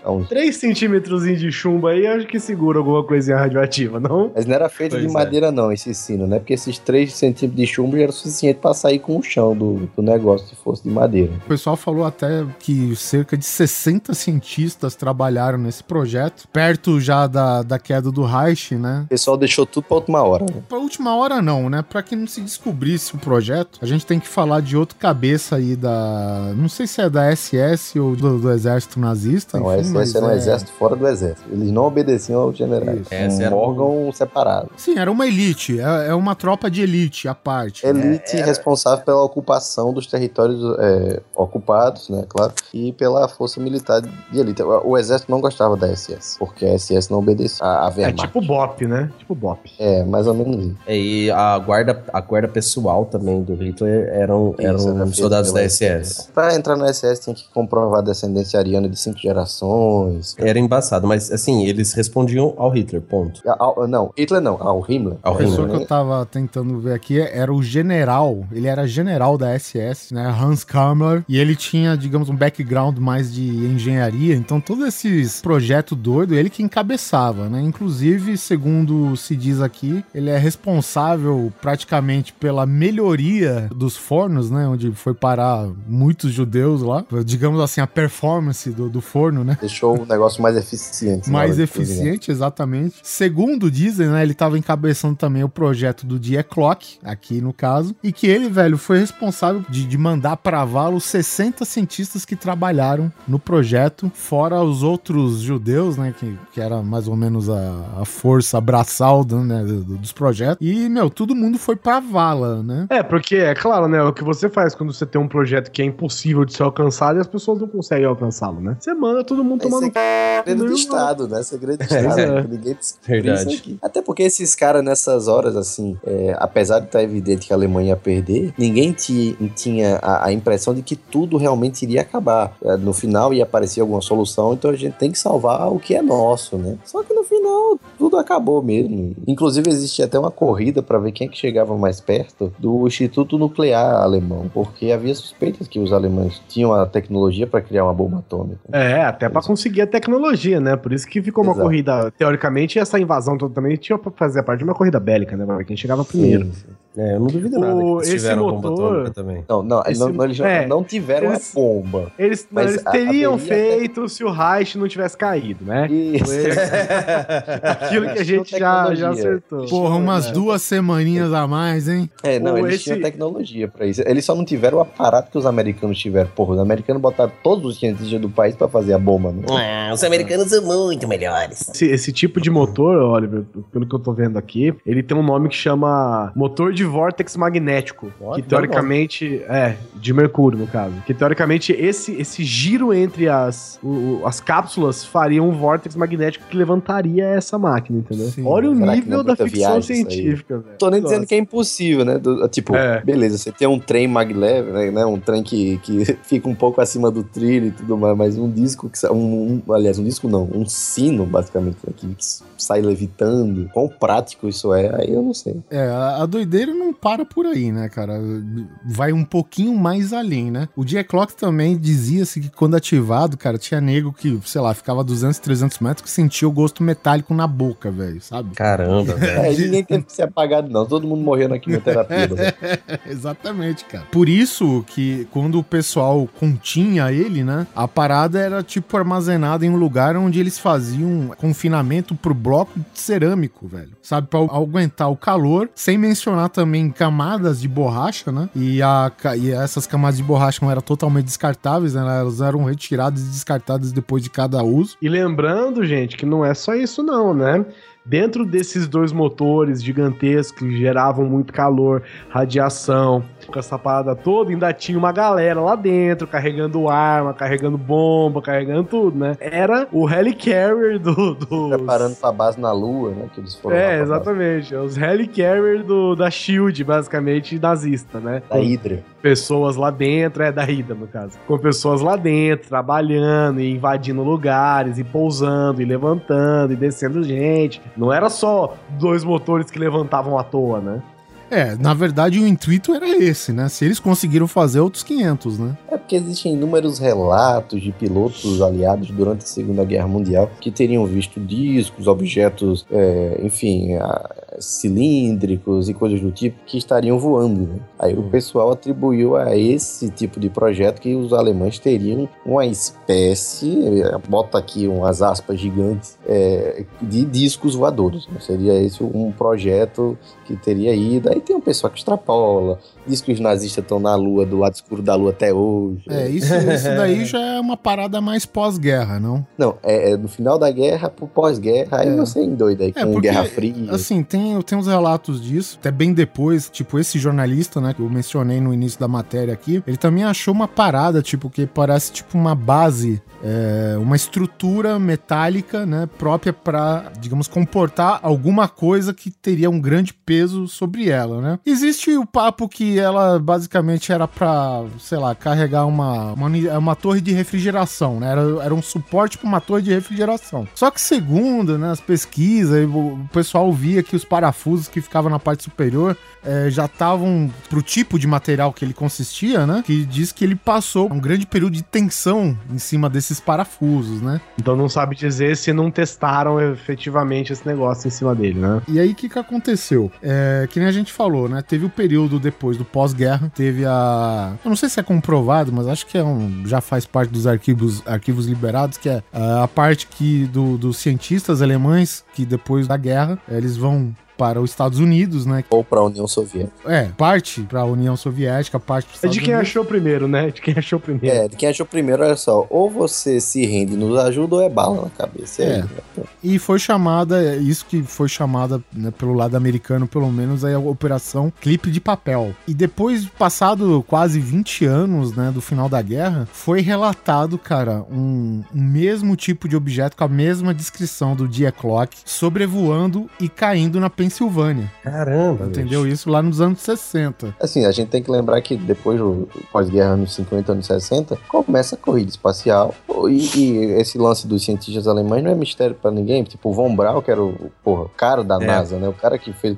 Ele era alemão, ele, era, ele, ele foi do, do Reich, ele era cientista do Reich. É, e ele é foi. E os americanos falaram: e aí, ó, vem trabalhar com a gente, ou a gente entrega você pros soviéticos e você sabe o que eles vão fazer com você. Né? Aí eu, ah, então beleza, vou pros americanos. Levou perdão, mansão, um trabalho bom, entre aspas, né? Então Uhum. é, a tecnologia existia. Novamente, Não. estrutura de disco voador é suposição. Sabe o que eu ainda não entendi? Qual que é o verdadeiro uso desse sino voador maluco deles aí? Transportar. É tipo um helicóptero, Neto. Só que com uma tecnologia estilo Wolfenstein, entendeu? É, Ah, exatamente. entendi. É. No entanto, Entendi. que esse Kamler, existem duas suposições, né, que pode ter acontecido com ele é, depois do final da guerra. Como a gente bem salientou, ele era basicamente, digamos, entre grandes aspas, a raça pura ariana, né? Então o cara era o quê? O cara era, é, era loiro, branco, olho azul, ou seja, ele tirando o uniforme da SS no meio da Alemanha, ele era um qualquer um.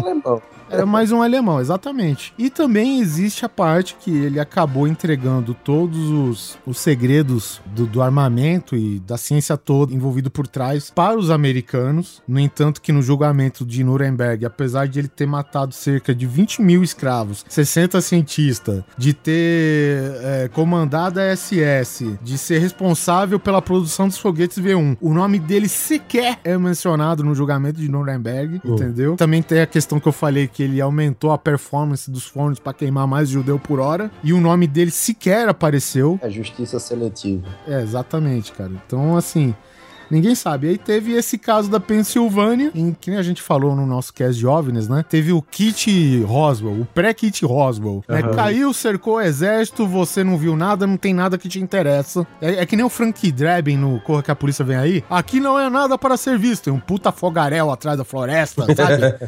E- e é ma- mais ou menos isso, né, cara? Então, tipo, houve esse caso em- em que muitas pessoas relataram ver um sino voando na Pensilvânia, porra, 20 anos depois de ter acabado a guerra. E, e um pouco antes de Roswell, a gente falou, comentou um pouco aqui, o Guizão falou do avião de madeira, mas a gente tem também falar dos aviões Delta, né? Ou que nem o pessoal chamava as asas voadoras, né? Que era um avião composto somente por asas. Ele não tinha aquele corpo central, o cilindro, né? Central. Era basicamente uma asa. E, e depois, passa, em 47, houve um primeiro relato de OVNIs nos Estados Unidos, um pré-Roswell, tipo alguns meses antes, se eu não me engano, que um cara viu, cara, é, objetos similares a bumerangues voando. Logo depois do final da guerra, onde a Alemanha tava. tinha aviões, né? Essas asas voadoras, aviões Delta construídos. Então, ou seja, há grande chance de que Roswell, né? Supostamente, digamos aqui, vamos frisar bem isso, né? Vamos ser bem linha direta mistério. É, exatamente. A chance, cara, que toda aquela parada, que é o acobertamento todo que aconteceu em Roswell, não passasse de tecnologia alemã sendo empregada na força militar americana. Só isso, cara. Vamos, vamos ser bem sinceros, um piloto bebeu demais. Vamos pegar esse disco aqui pra dar um rolê. Caiu, morreu. É.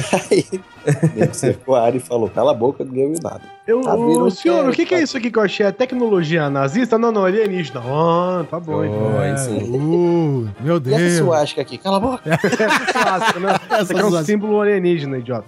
Ao contrário, você nunca prestou atenção, você é muito burro. E depois de tudo isso, né, como se não bastasse todas essas coisas absurdas que a gente viu aqui, recentemente, supostamente, ainda encontraram uma porra de uma mina na Polônia, né, com um trilho de trem, com um vagão nazista com mais de 300 toneladas de ouro nazista dentro dela. What? Não se é comprovado, mas aparentemente ela existe. A, a mina aparentemente existe. O que não se tem comprovação é que acharam realmente esse vagão de trem com 300 toneladas de ouro nazista. Se acharam, né? Já assumiram há muito tempo. É, é, e aí, inclusive, o governo da Polônia insiste para que, que as pessoas não vão procurar isso, porque essas minas podem estar todas elas minadas por dentro. A mina tá minada. É, isso aí. As, as minas minadas. É, pra quem não sabe, o- os nazistas tinham uma coisa ah, bem comum que era, sabe, pilhar. Então, eles saíam pilhando, recolhendo as coisas da casa dos outros, onde passava. E eh, fora obras de arte, eh, além de taças e objetos de ouro, até os dentes das pessoas, né? Então, Pois é. E eles costumavam, eles costumavam guardar isso em cavernas prestes a se destruírem. exato. Então, E não seria o que que tão a gente vai- difícil. O que, que a gente vai fazer com essas 300 toneladas de ouro? Ah, não sei, vai que o Reich cai.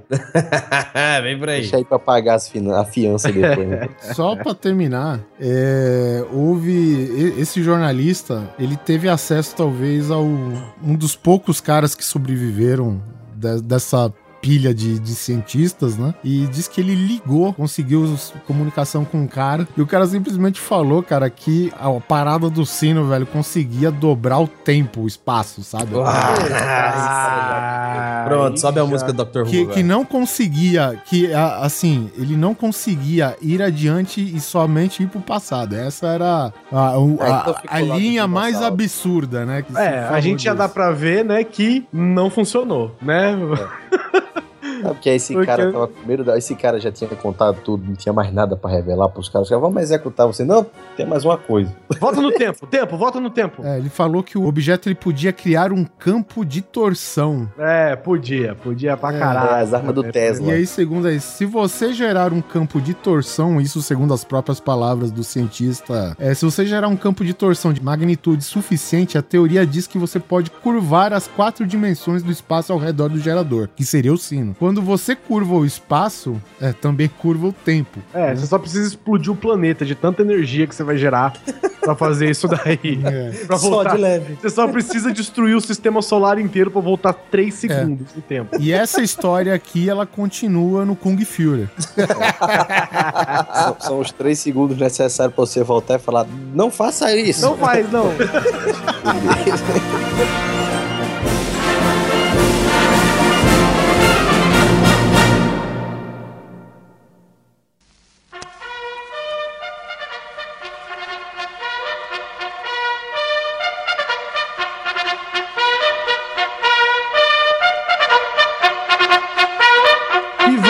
ficando com mais um episódio do Grande Coisa. Espero que vocês tenham gostado.